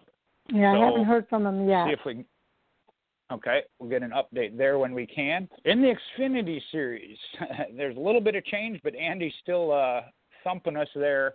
He's got 103, went over the 100 point mark, 103 points. I'm second at 88 now. Sharon is third at 80, but Owen has closed up 77. Then you got Mike at 68, James at 64, and Sam at 55. And I meant to send this out in the group, but three races into the Cup Series playoff, and Andy actually took the point lead in the Cup Series. He has 142 points. I have 141 in second. Third is Sam, who's above 100. He's at 112. Owen is just short of 100 at 99. Then is James at 88, Sharon at 87, and Mike at 76. And actually, real quick, Xfinity wise, I think we got three in. Sharon's got Chase Briscoe. Sam at has Austin Cindric. Believe it or not, they were not the first two taken. Owen did take Harrison Burton to start that one off, so he's got faith in Harrison Burton. Uh, on the Cup side, I think we got three in as well already. Yep. Uh, Owen started with Joey Logano. Sam has Brad Keselowski, and Sharon has Kevin Harvick. Now, the overall points. Uh, Andy again mentioned at the top or near the top of every series at 311. I'm second at 278. Let me look real close at this because the rest of them are really close. Owen is third at 228. Sam is at 225. Sharon's at 219. And then James is at 206 with Mike at 185. Okay, I'm so glad we were able to get that in. Uh, and uh, this has been a, a real endeavor this year with all the schedule changes and and everything that have happened within NASCAR in a very unique year of 2020. So Jay, I want to make sure that we say thank you to you for all of the time and the effort that you put into getting the uh, pick order out to everybody and then tallying all of the points uh, for the Fan4Racing crew in our fan for racing fantasy group. So uh, we do appreciate everything that you do in that regard, Jay. Well, thank you, and I, I, I always tell you I do enjoy it. However, this year was a little bit different. Like I said, I think I rewrote the uh, schedules three times. So here with the playoff set, uh, got everything settled down. It's been a little bit easier here through the uh, the last several races. Yes, indeed. Uh, we are coming up to the top of the hour, and uh, at uh, 10 o'clock Eastern Time is when we start our NASCAR Hot Topic Sound Off. And uh, Jay, we should have a couple of the guys joining us tonight with Andy Laskey and uh, Mike Orzel uh, coming on board here uh, very quickly. But uh, I know that we've got plenty to talk about. I'm going to have you kind of kick off the first hot topic, and we'll kind of get started right away. What's that first hot topic going to be? Well, it came up in our in our group discussion, and it's one of those uh, little hearing little bits of rumors as far as the 2021 schedule. Nothing has been made official. They said that it's close, but they haven't released anything official yet.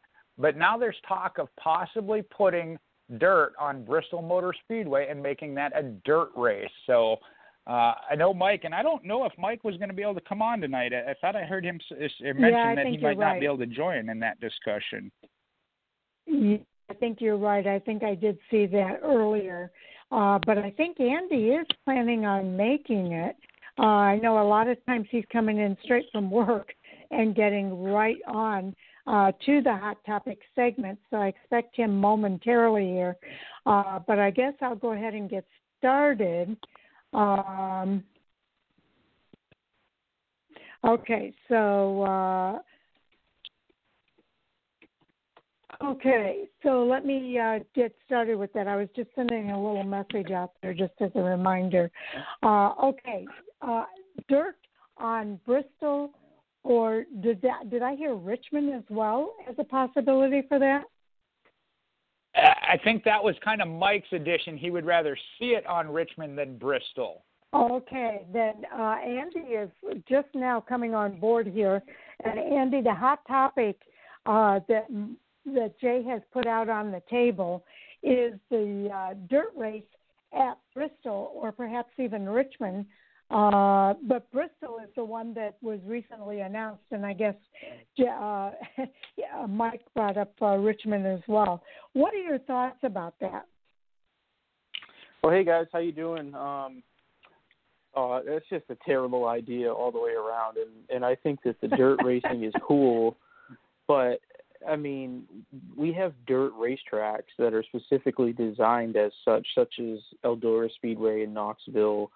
You know, so the first element of this is I don't think we need to transform one of the better short tracks on the schedule that is completely fine as it is as a half mile banked concrete oval and and turn it into a gimmick. And I say that because that's exactly what it that's what it's going to be. It's going to be a, a an entertaining gimmick, but we don't need to mess up one of our best races of the year. So um, I have no problem if they want to throw a dirt race on there, you know, um, and even to that degree.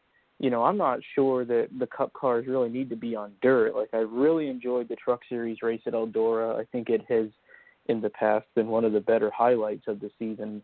But you know, do Cup cars really even need to be running dirt? I don't know. You know, I'm not really sure they do. But certainly, if they're going to run on dirt, please do it at a real dirt racetrack. We don't need to. We don't need to mess Bristol up. I just, I don't really know what they're thinking on that. If it's a, if it's an issue with trying to maybe put a date somewhere and, and maybe they feel like they need to do it at an existing racetrack so as to not lose the date at that particular facility. I don't know.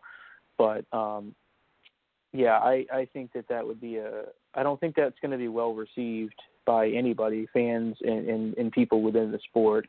Um, like I said, there's you know plenty of other places that they can go if they want to run dirt stuff, but Bristol shouldn't be the place to do it. So I I hope that um, I hope NASCAR receives enough criticism about this that they rethink this because this is just a just a really bad idea in my opinion. Yeah, when I heard that news, the first thing I did was go look at a picture of the Bristol track, and I'm wondering where's the dirt track at Bristol. I, I I can't imagine how they're going to do that, and I couldn't agree more with you. It's a really bad idea uh, when we've got so many dirt tracks around the country. Uh, the second thought that kind of went through my mind, though, is 40 cars on a dirt track could be really kind of overkill as well.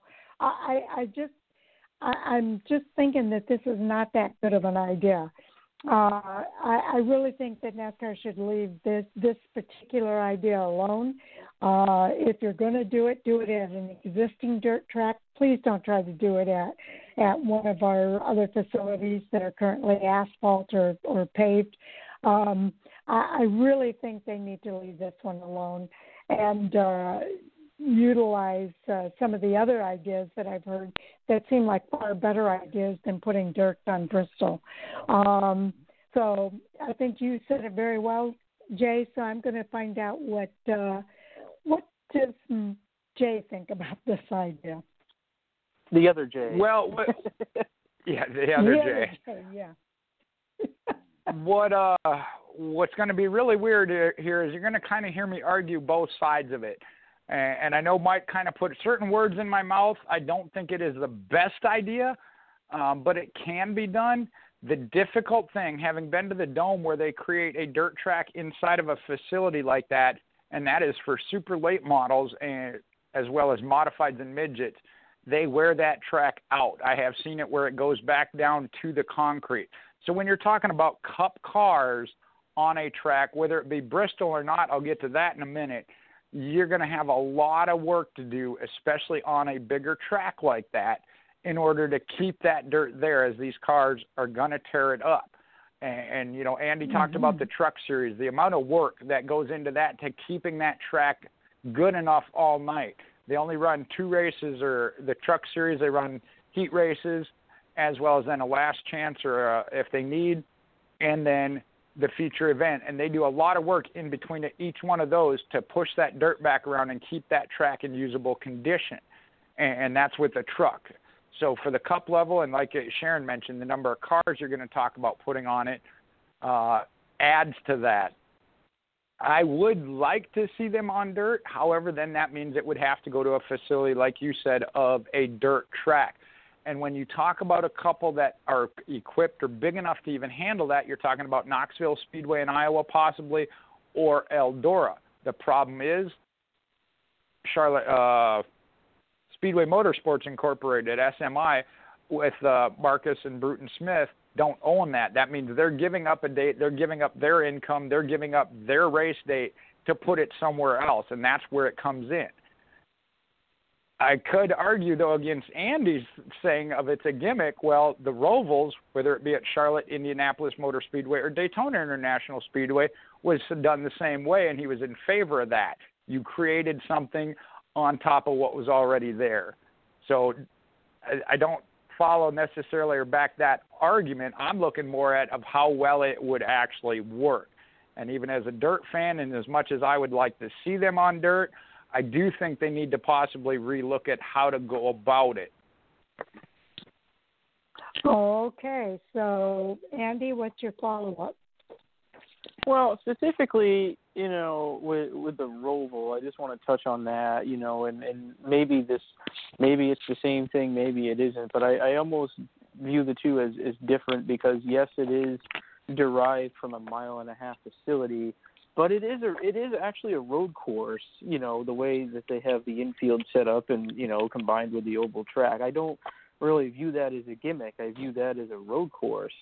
But the reason I call Bristol more of a gimmick is because you're you're altering the racing surface. You're altering the surface from what it's supposed to be, right? And then that's the difference between that and Charlotte is you're not altering the actual pavement. It's still the same racetrack. It's just that part of it's on the oval, part of it's on a road course. So, um, but to take Bristol and completely just cover the racing surface with dirt, I just I fail to see the logic in that. And and like I said, we've all we've all of us you know raved about dirt racing and how much we do enjoy it and, and it is a great form of racing but i just think that there's other places to do it you know and and so you know, especially Bristol. I mean, that's like one of our best short track races of the year. So to to, to take one of those dates away and, and turn it into a dirt race, I just, I don't know. I just, I, I'm not sure that's the greatest of ideas. In, into Mike's point that we talked about, you know, yeah, maybe you'd rather see it done at Richmond, which has for some reason turned into, you know, one of the quieter short track races of the year for some reason. But um, I don't know. Hopefully, it's nothing more than rumor, but it it has seemed to gain traction this week for some reason to the point where, you know, plenty of people in the media have been talking about it. So, I don't know. I mean, certainly can't control it, and if that turns out to be on the schedule next year, will I watch it? Yeah, I'll watch it. But um, oh, I'll be going into that with a lot of skepticism for sure. Yeah, I. Go ahead. I'm sorry. I thought you were done. No, I'm done. I'm good. Oh, okay. Yeah, all I can keep thinking about is the last great Coliseum becoming the the world's biggest dust bowl at Bristol Motor Speedway. Can you imagine what that's going to look like uh, running 40 some cars uh, on dirt in the last great Coliseum? Uh, I just think it's a bad idea. I, I I I just don't see the logic in it and uh, I, I there's you know once you run dirt at Bristol Motor Speedway, I think it'll end up becoming more of a joke than anything else. So Jay, your last comments. Well, again, and Andy, I guess it's a pick on you night uh, since Mike's not here. No, um, the the deal with the Roval, it was still the same. You're right, it is the same but different. They, there is a road course there, but they had to adapt and modify it. But at that time, we all agreed why couldn't they go to Road America? Why couldn't they go to Road Atlanta or Virginia, a true built road course? And that's because that's a race date for Charlotte and they want to keep it. That's the same thing that applies here. Yep, there are a couple right. of dirt tracks where they c- could try to make it work, but that's them giving it up. The second off thing I think you're looking at it there is you are a fan of Bristol Motor Speedway and the way it wants. Same reason Mike wants to put it at Richmond or the, there was a little bit of talk of, of maybe a mile and a half, which would then equate to being big enough for a uh, 40 car field. But that's because you don't like those particular tracks or the, the racing at those places. And that's where you got to take that out of it. If you're going to do it, the amount of dirt you're going to have to take in and, and again get down and keep on the track you've got to look at the shorter tracks so that's why it's being looked at as far as bristol motor speedway uh, for one you know richmond is a little bit bigger but not much and i don't know on the banking there might be a little bit more plausible as far as working it and keeping the dirt there i know they have done bristol motor speedway but again it was for sprint cars not your heavier cup cars um, not to say when it comes to the horsepower, the sprint cars are going to aren't carrying it up and digging in as much as that. Like I said, that's what happens at the dome, and that's only a one fifth mile track that you're talking about there. So I think NASCAR needs to look at it, not necessarily for the same reasons you're saying, because people are fans of Bristol Motor Speedway as it is, but from the aspect of what it really takes to keep the dirt there and have a good racing surface throughout the program. Okay. We'll let that be the final word. And Andy, what's your hot topic for tonight? Yeah, next one, um, Hendrick Motorsports was fined $100,000 for exceeding their wind tunnel allotment for the season. Okay, Jay, let's kick this one off. Well, I had to go in and do a little bit of research on this as at the point when Mike brought this up. I hadn't seen it. Uh, it's one of those things. I know there was a lot of talk about why they why they got penalized. Uh, I believe it was hundred thousand dollars under a L two penalty. Let's see if I can bring that up on Jayski real quick. But the one thing is, is they made a mistake. They went over, and from what I read, it was by a few minutes over their allotted time. They self-identified, and, and again, it, you know, it wasn't like it was a long period of time. It was over by a couple of minutes or whatever. So I think the hundred thousand dollar penalty, if they feel the need to enforce it, which uh, you know we could get into that, but is a suitable punishment. Uh, you know, they self-identified. It was only by a couple minutes. They came forward and said, "Hey, we went over that time." So I think the penalty, and I, I believe with it was a matter of ten hours for next year that they also lost, or, or something. Uh, I don't know the exact number there is reasonable. Uh, like I said, they, they self-identified it was obviously an honest mistake. They came forward with it and said, "Hey, we went over." So I think the a monetary fine, which was the the minimum monetary fine that they that they could issue under an L2, and other than the 10 hours uh, against next year's allotment, there wasn't any additional. So I, I do believe that is a, a reasonable um, penalty with it at this point. Again, they are the first ones to have have had this happen that we know of. Again, maybe some teams have done it and they can't uh, uh, didn't didn't get known. But I think HMS stepped up, like I said, and self-identified and, and are accepting their punishment because they're not going to appeal the penalty. Okay, when you say a couple of minutes, Jay, are you talking about specifically two minutes over, or I like ten like I said, it, minutes. from what I read, it it just said minutes. So uh, who knows? Oh, so it wasn't specifically stated. Okay. Um, you know, first of all, kudos to Hendrick Motorsports for for self uh, identifying and uh, bringing that to NASCAR's attention. Um, uh, I, I I understand that you know, even though they know that they were in the wrong, uh, that the penalty probably does need to happen. I don't know if it's too severe or just right, not enough, but uh, I guess they put NASCAR in a position where they had to do something, so uh, they went ahead and did that. Uh, the fact that they're going to get ten hours taken off for those couple of minutes, whatever that couple of minutes is, um, is, is kind of interesting to me that it's 10 hours uh, that they're taking off of their total. Uh, so I, I, I'm not quite sure where to go with this, to be honest with you, because I didn't know that there was a um, a time and a penalty for for wind tunnel t- testing. So uh, that was kind of news to me, if you will. So Andy, I'm not sure what to think about this, so I, I guess I'm curious to hear what you have to say.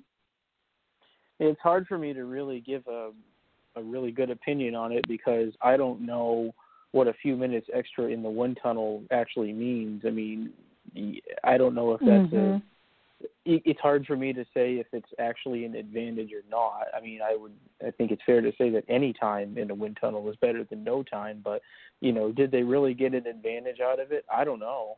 So, um to your points, yeah, they they disclosed it. They're going to pay a fine, which for a race team like that, a hundred thousand dollars is really nothing. Um, so I don't think it's much of a penalty, really, especially when you're Rick Hendrick. so um, the, I think the bigger loss is probably the the loss of ten hours for next year. I mean, ten hours is a long time, and I think that's probably the greater penalty of it all. But you know, it's over and done with. You know, it's hard to say. Um, it's hard to say if it makes a difference or not, but um, yeah, it's over and done with. They'll they'll lose some time next year and they move on. I, I think what makes this hard, Jay, is we don't know 10, 10 hours compared to what's the total hours that they're given. So, you know, we have nothing, no comparison factors here to kind of help us judge this, if you will. So Jay, what I think your, it's one. your, uh, what's your I your? think it's 150 for the year. I'd have to. I can double check real quick, but I'm pretty sure they're given like 150 hours a year or something like that. I'm I'm Okay, ahead I'm fair ahead of you there, Andy. I'm ahead of you there, Andy. I got Bob Pockrass's timeline pulled up here, and yes, it is for the year for a max of 150 hours in 2021 for the Gen 6 car, a max 70 hours in 2020, 90 hours in 2021, but a max of 150 combined. And again, I'm looking for specifically where it said, and I, again, all I can remember from the reference is that they were a little over, and I thought it said minutes. So uh, again, I don't even know if it was a full hour. It, okay, here. My understanding HMS self reported after realizing it exceeded the max by minutes. Uh, that's from uh, Bob Pockrass. So, assuming, I guess you could okay. put it just says by minutes. So, again, it could have been an hour and they, they said by minutes because 60 minutes is an hour. I don't know. Um, but with that, so you're talking about even if it was a full 60 minutes of an hour and they're losing 10, I mean, there's your trade off. You know, it's not one for one. If you, you, you went a minute over, you're losing a minute next year. They, they, they are implying, hey, we don't want you doing this. You know, if one hour is going to cost you 10 hours next year, obviously that's not a, a, a good trade to look so the the penalty is there as far as the trade off of it's it's and it's going to cost them I realize for Hendrick Motorsports like you said a 100,000 isn't. I think what comes into play there is it based on what what my understanding in that was it wasn't by much. However it was over. They self-identified. Again I don't know if there's any way they could have tracked that or found that out any other way. Uh, I don't know how they monitor that other than to hope that teams aren't doing it. Some of them, I'm sure, uh, I know there's a limited number of wind tunnels, so they, there there can be a way of tracking it, I guess. But the fact that HMS did come forward and say, "Hey, we overshot. You know, we we know it. We realize it. We're bringing it to you," and they they are accepting what that penalty was. Yeah, I, I, I guess that that can be the biggest thing is crediting them for for being honest about it and and coming forward with the information and taking it on the chin. You know, taking the taking the penalty and and moving And- on with it. Um, so No, I, I don't is. know that there's a whole lot more that we can say.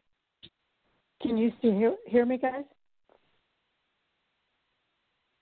Yeah, I got Jay? you loud and clear. Oh, okay. the other Jay. We might have lost Jay. Andy, actually, what are your I got final you. thoughts? Um, Okay, you Yeah, I mean, I- might have lost Jay. I'm not sure, but um, I, I think I'm here. that. Um, oh, there he is. Okay. Um, I don't really have much to follow up on this. Truthfully, I, I think that it's just kind of over and done with. They'll they'll serve the the loss of hours for next year, and that's that. Um, you know, and, and who knows, you know, how big of a penalty that really is. It's it's hard to say, but I think that you know, fans love to whenever things like this happen, fans love to say, "Oh, they cheated and this and that," and I don't think that's the case. I don't think that it was uh, done maliciously, and uh, yeah, they'll move on from it. No big deal. Absolutely. Okay, Jay, you're up next for the next topic. Well, and again, I, I'm not real sure what you all covered on Monday. I know there were a couple that I would have loved to have been involved in the discussions, but uh, with everything else that went on, I'm not sure maybe that you touched upon the elimination, the four that were eliminated, as well as the ones moving on, highlighted by Kyle Busch saying that he expects or doesn't think they're they're ready to move on and will get eliminated going into this next round. Yeah, I think we did cover that, Andy. You want to summarize your thoughts there? Yeah, it's always worth talking about this, um, considering we are starting a new round this weekend. But you know, there were there were two surprises. You know, and the big one for me was Ryan Blaney. You know, I think a lot of people had considered him possibly as someone that could go all the way down to Phoenix. And so for him to struggle as much as he did and be eliminated in the round of 16 was a bit of a shocker. And I think on the other side of that coin, you know, Austin Dillon has been a pleasant surprise. His performances at both Darlington and Richmond were stellar. Um, and uh, I think that um, you know, yeah, they, they weren't quite where they needed to be at Bristol, but they had already finished well enough in both of those previous races where it didn't matter. So, I mean, to me, um, their performance, if they can sustain that and, and keep running like that, they're gonna they're gonna go a lot further than people give them credit for. So, uh, to me, those were the two biggest surprises. As far as you know, the other three eliminated, um, you know, I think I felt like Byron was probably going to go further than he did, but they just didn't quite have the round they needed. And um, you know, same with Matt DiBenedetto. I think from a, a, a feel good story and being a fan favorite, you you had hoped that they were going to go further than they did, but I think him being eliminated wasn't a big surprise. And the same with Cole Custer, you know, who I believe exceeded expectations in, in only his rookie season to win Rookie of the Year, make the playoffs, and win a race. And you know, and by win a race, he did so in dramatic fashion. So.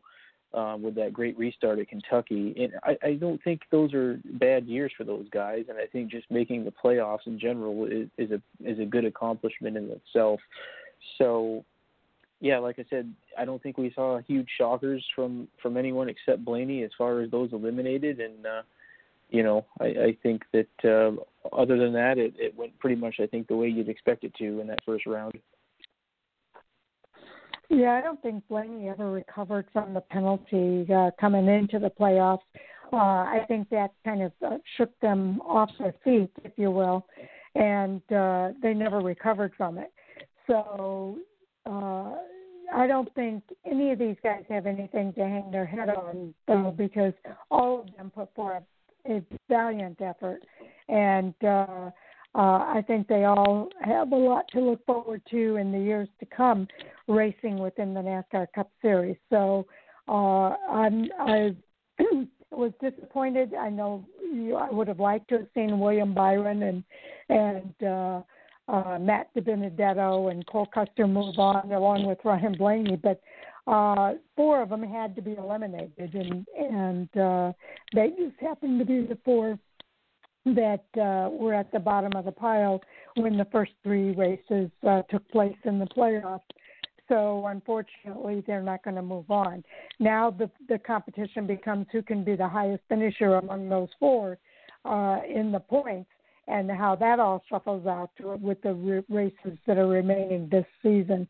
But honestly, I don't think any of them have anything to hang their head on. I think they all put forth really great efforts this season, and and I think that's fantastic. Jay, what are your thoughts?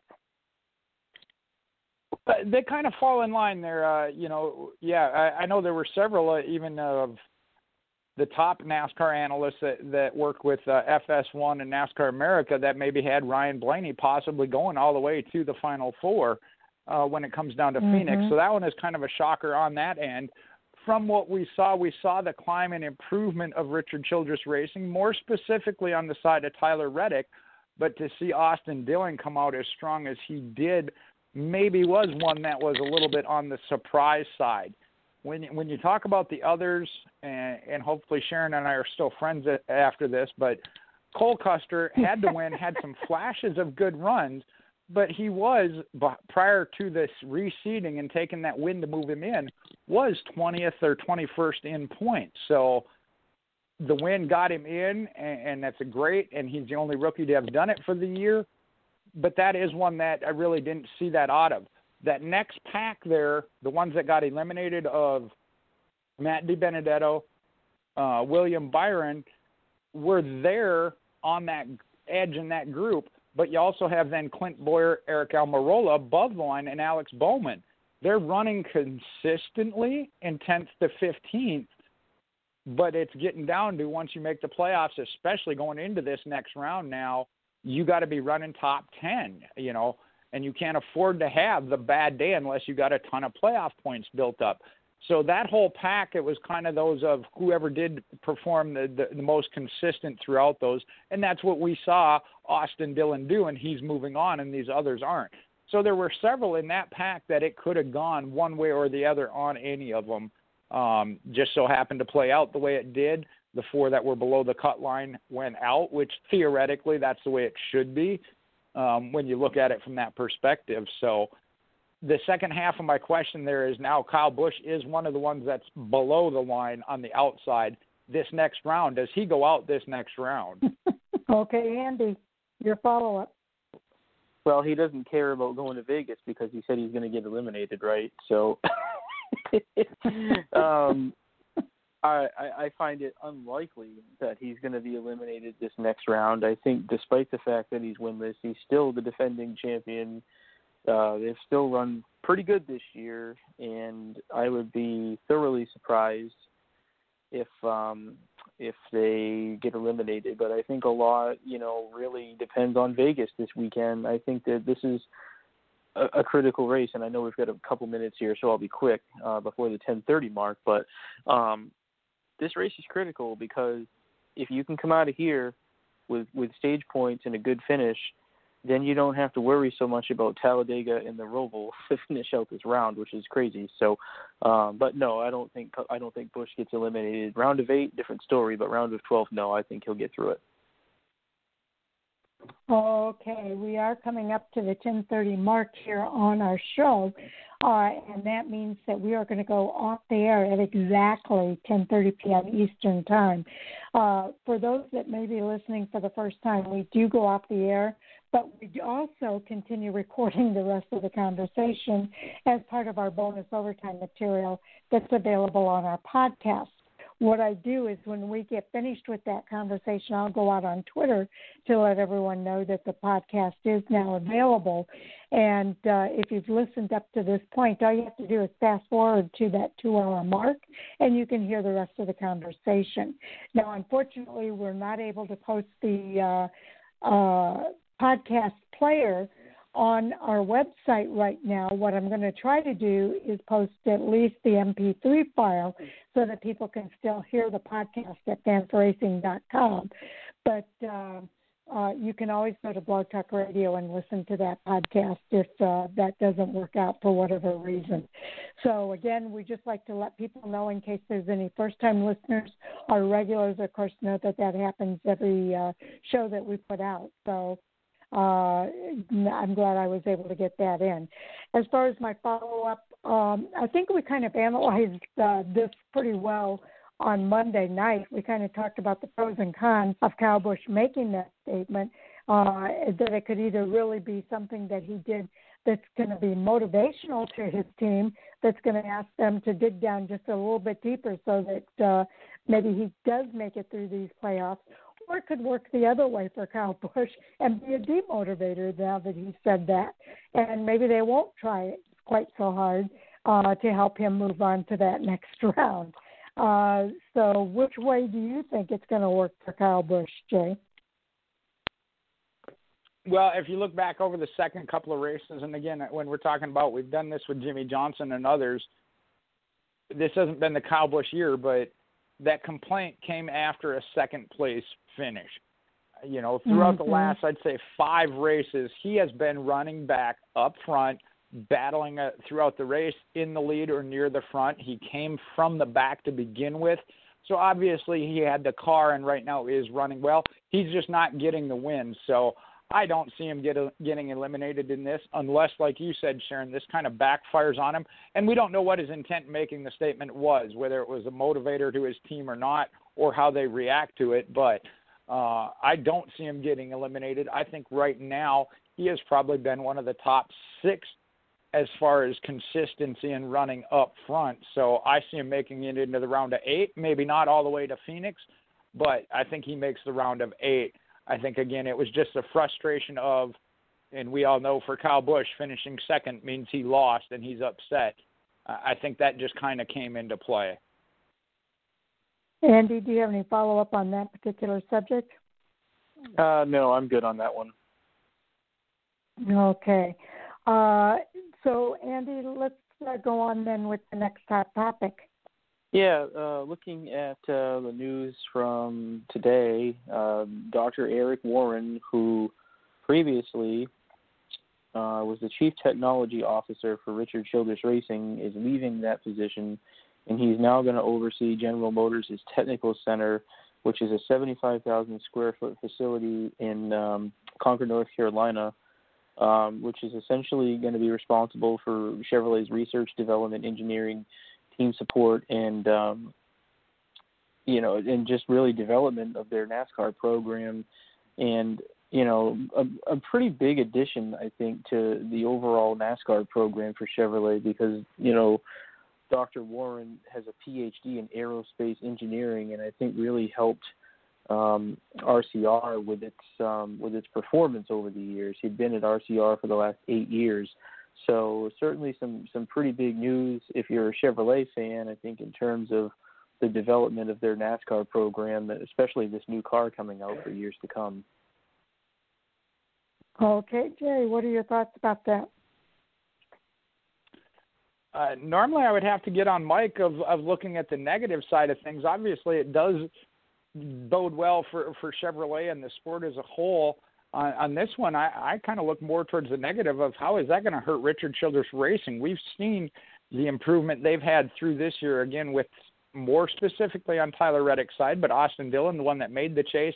We talked about how good he's been in these first three races and going into round two. So to me, it's especially at this time of maybe why not wait until the end of the season to announce that uh, and make that move of how that could affect here uh, their playoff run. Uh, hopefully not. Again, I, I like to see some change up front. So seeing Austin Dillon up there and mixing it up has been good. And I want to see Richard Childress Racing return to their prominence that we haven't seen even in Harvick's latter years uh, there with the team. So I, I feel a little bad there for Richard Childress Racing. Yeah, I, I kind of hear what you're saying, but it's because they've had such great success uh, that is the reason they're taking Aaron Warren over to that General Motors uh, Technical Center, uh, so that other Chevrolets can maybe have that same type of success. Uh, but I understand where you're coming from too, Jay, uh, because uh, are they talking about doing this immediately or announce the creation? Let's see. I'm trying to see where they're saying that he's going in, in the middle of a playoff run here. Um, I'm not sure that this is going to happen quite that soon. Uh, and I don't see anything in here that's saying that it's going to happen immediately, that he's going to move into that position. I'm thinking that this was going to happen. Uh, they were going to finish out the season with RCR this year, and uh, that this would start with the new season in 2021. But uh, maybe I'm wrong. Uh, I, I'm not sure when it starts at this point because I don't think it specifically says. So, Andy, what are your thoughts? Yeah, you know, I think with the gain that Chevrolet will see overall from this, I, I do think it will have an impact on Richard Childress Racing. Somebody with that um, that type of uh, knowledge and experience, you know, I think really brings a lot to a program. And I think, um, you know, RCR's success that they have had over the last, you know, eight years can probably be attributed a lot to him. So it is a loss for that team. But at the same time, you know, maybe the things that Chevrolet can learn from him that gets distributed to all of the Chevrolet teams will will still benefit them to some degree. But you know, with it being RCR's loss, it is Chevrolet's gain, and I think that overall the, the NASCAR program for Chevrolet will will benefit from this. Okay, Jay, your follow up. Yeah, not be that he he necessarily leaves and walks out the door from Richard Childress Racing today, but with that of knowing that's where he's going and, and there realistically is no off season or, or changeover time, you know he's if that announcement's been made, he's got to start be thinking about it and working on it at least at a minimum, mm-hmm. splitting time and, and his efforts and thoughts. So uh, whether or not he does walk out the door, don't know, but that the fact that again he obviously has to be thinking about it, and I'm sure that at this point NASCAR is not saying, "Hey, we're not doing anything yet to prepare for 2021," because we're talking about the next gen car coming in 2022. They're already focused on that, so it's got to pull some attention, you know. And and I'm not judging him as a person, whether or not he can balance both. If that's the case, it just it is natural that that becomes the case. So I, do agree with Andy. It certainly is a benefit for Chevrolet as a whole, uh, as well as NASCAR in the sport, and I am happy about that. Like I said, it just right now, especially being that they're on the uptick and climb of Richard Childress Racing, to see them lose that half step or step or more. Yeah, I hear what you're saying, and and I agree with you. I think that they probably are going to, like you say, lose a little bit there of a competitive edge. Uh, but again, I agree with Andy. I think that overall, the advantage that it's going to bring to Chevrolet will still uh, help RCR as part of that Chevrolet camp. Uh, they just won't have the competitive advantage over everybody else uh, with him being their uh, their guy. He'll be uh, Eric Warren will now be the guy for Chevrolet and all the other Chevrolet cars. So uh, I, I think that's all I really need to say. Andy, any follow up from your end? Well, I just want to make note that you both agreed with me on something, so I'm going to mark that one down. I think. Um, I'll put it in red. no, no additional. Make sure it's highlighted too. Uh, no, no additional follow up from me. Okay, so Jay, what is your hot topic? Since I've highlighted written in red and highlighted Andy's uh, uh, that we agreed with Andy. What's what? Who's the next domino to fall? Uh, again, and I, I'm trying not to go back to no topics you discussed about Monday night, and I wasn't be able to uh, be able to be a part of. But who's the next domino now to fall? Uh, we we know there's a couple that are are kind of heavily favored, but we still don't know about a couple. So who is that next one to go? And where? Uh, we think Kyle Busch is going to move on. So, who who are the dominoes to fall in this round? I meant more as driver seats there, Sharon. Oh, driver seats. Okay, I, I misunderstood. Yeah.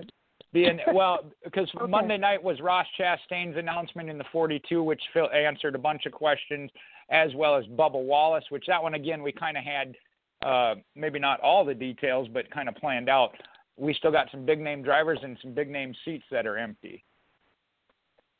Okay, Andy. What's the next big announcement?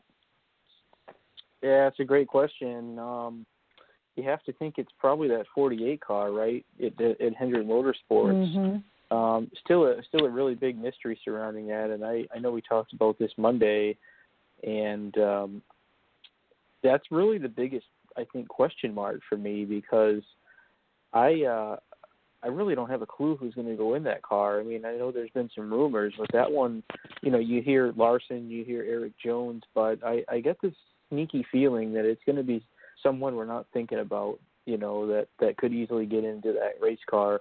Um but I have to think that that's probably the next domino that's that's to fall. Um you know, and I, I think there's still some intriguing elements to silly season because, you know, there's you know, you got guys in, in you know lower divisions that are really making a name for themselves and chomping at the bit to to get that opportunity. And um, as we've seen in, in, in times past, you know, if if veterans of the Cup Series don't put the results up, they get replaced. And I think that we could still see some of that going into next year. Um, but uh, you know, really the big the big one, the big question mark has to be that 48 car. I, I think there's a big unknown surrounding who will get that car, and uh, you know, it could be something we're not we're not thinking of. You know.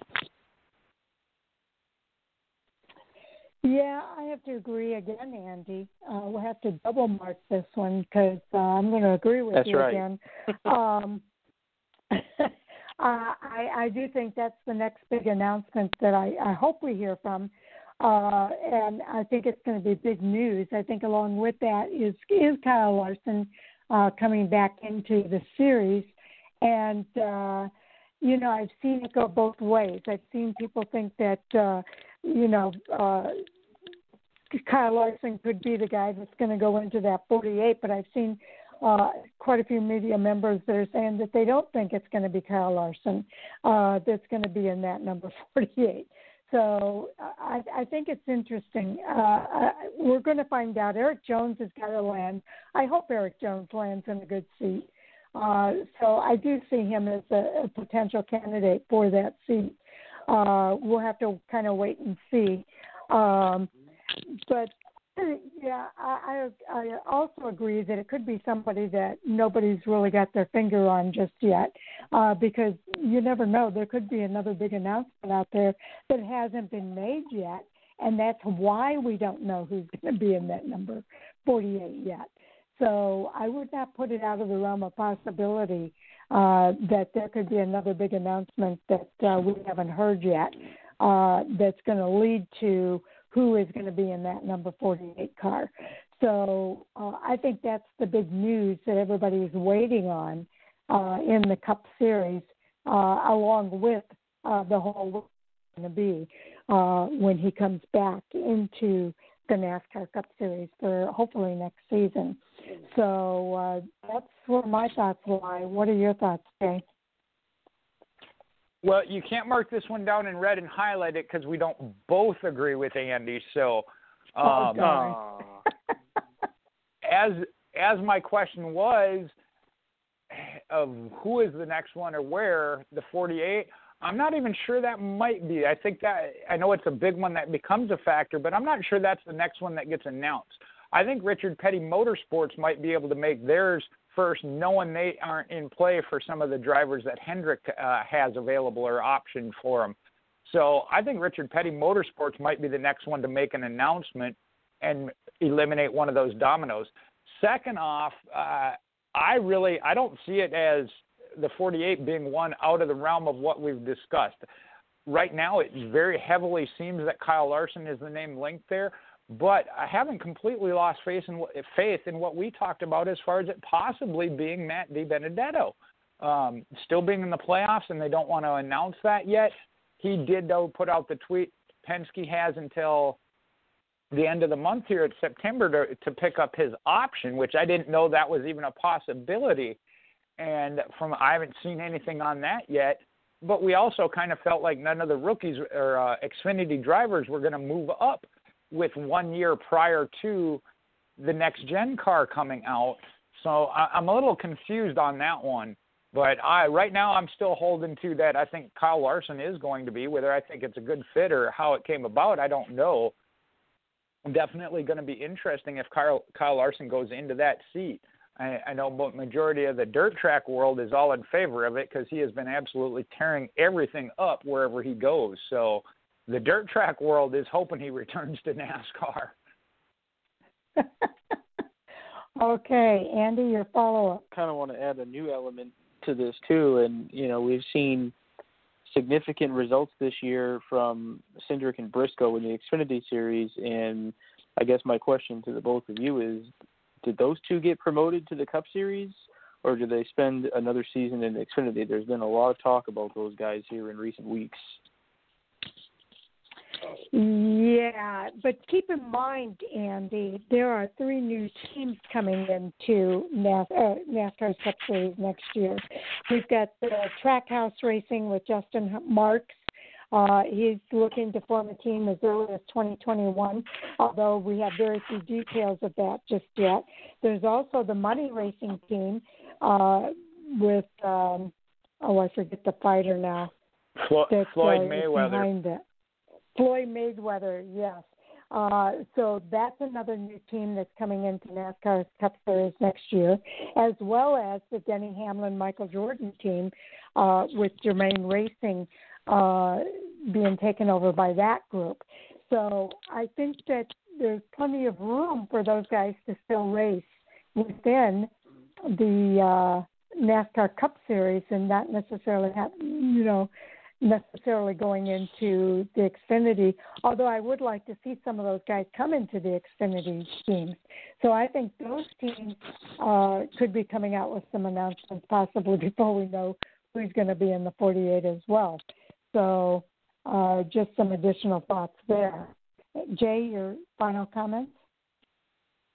Yeah, that that's true. Those might be a couple of teams, but they might be the first ones to make an announcement. But when we're referring to the Xfinity guys uh, that are moving up, especially the top two, Chase Briscoe, Austin Cindric, we already kind of know where they're headed uh, eventually. Uh, Stewart-Haas Racing and uh, Team Penske and there there just doesn't seem to be the rumor that they are opting to wait it appears anyway they're going to wait until the 22 2022 season uh, i think if they were going to move up that announcement would have been made. It's, but then again maybe not. They're in the middle of a championship uh, battle i know with ross chastain's that one came together kind of short and got announced. You know there came that question of does this take away your focus on the championship? So it's possible that those two might end up making an announcement following the championship battle um, so that it doesn't become a distraction via the media side. But I, uh, right now, I, I really kind of get the feeling that maybe we won't see a big rookie crop, or if there are ones that move up, they might not be in top level equipment, which makes a huge difference. I know we've talked about that. Um, you know, mm-hmm. John Hunter Nemechek this year uh, battling for, and he did battle for it. He he was one of the the top rookie in in several races, so it was good to see. But you can't compete against any driver moving into a Stewart-Haas or uh, Joe Gibbs partnered Toyota against those guys. So we'll have to wait and see. Several of those teams you mentioned, I know Mayweather say, okay, has money to throw around, and I think they would have to throw some serious money at a driver to get them to come to a brand new team. Um, you know, Bubba Wallace has opted to go with the, the Jordan Hamlin one. Obviously, having none, but I think they have faith and confidence in it being a very secure Joe Gibbs aligned team. That's got to give him some confidence. Whereas if you're talking about a team like Spire Motorsports is still looking for two drivers as they expanded to two teams. A top driver mm-hmm. is not going to sign with them. It's just not going to happen. You know, Chase Briscoe Austin Cindric isn't going to take that ride. Okay. Uh, let's go ahead and move on to the next topic then, Andy. You know, I, I really don't have anything else. Um, you know, I think all the big stuff got covered Monday night for sure. So, uh, what do you think, Jay? You got anything else? Yeah, no, I didn't have any other uh, another new ones necessarily.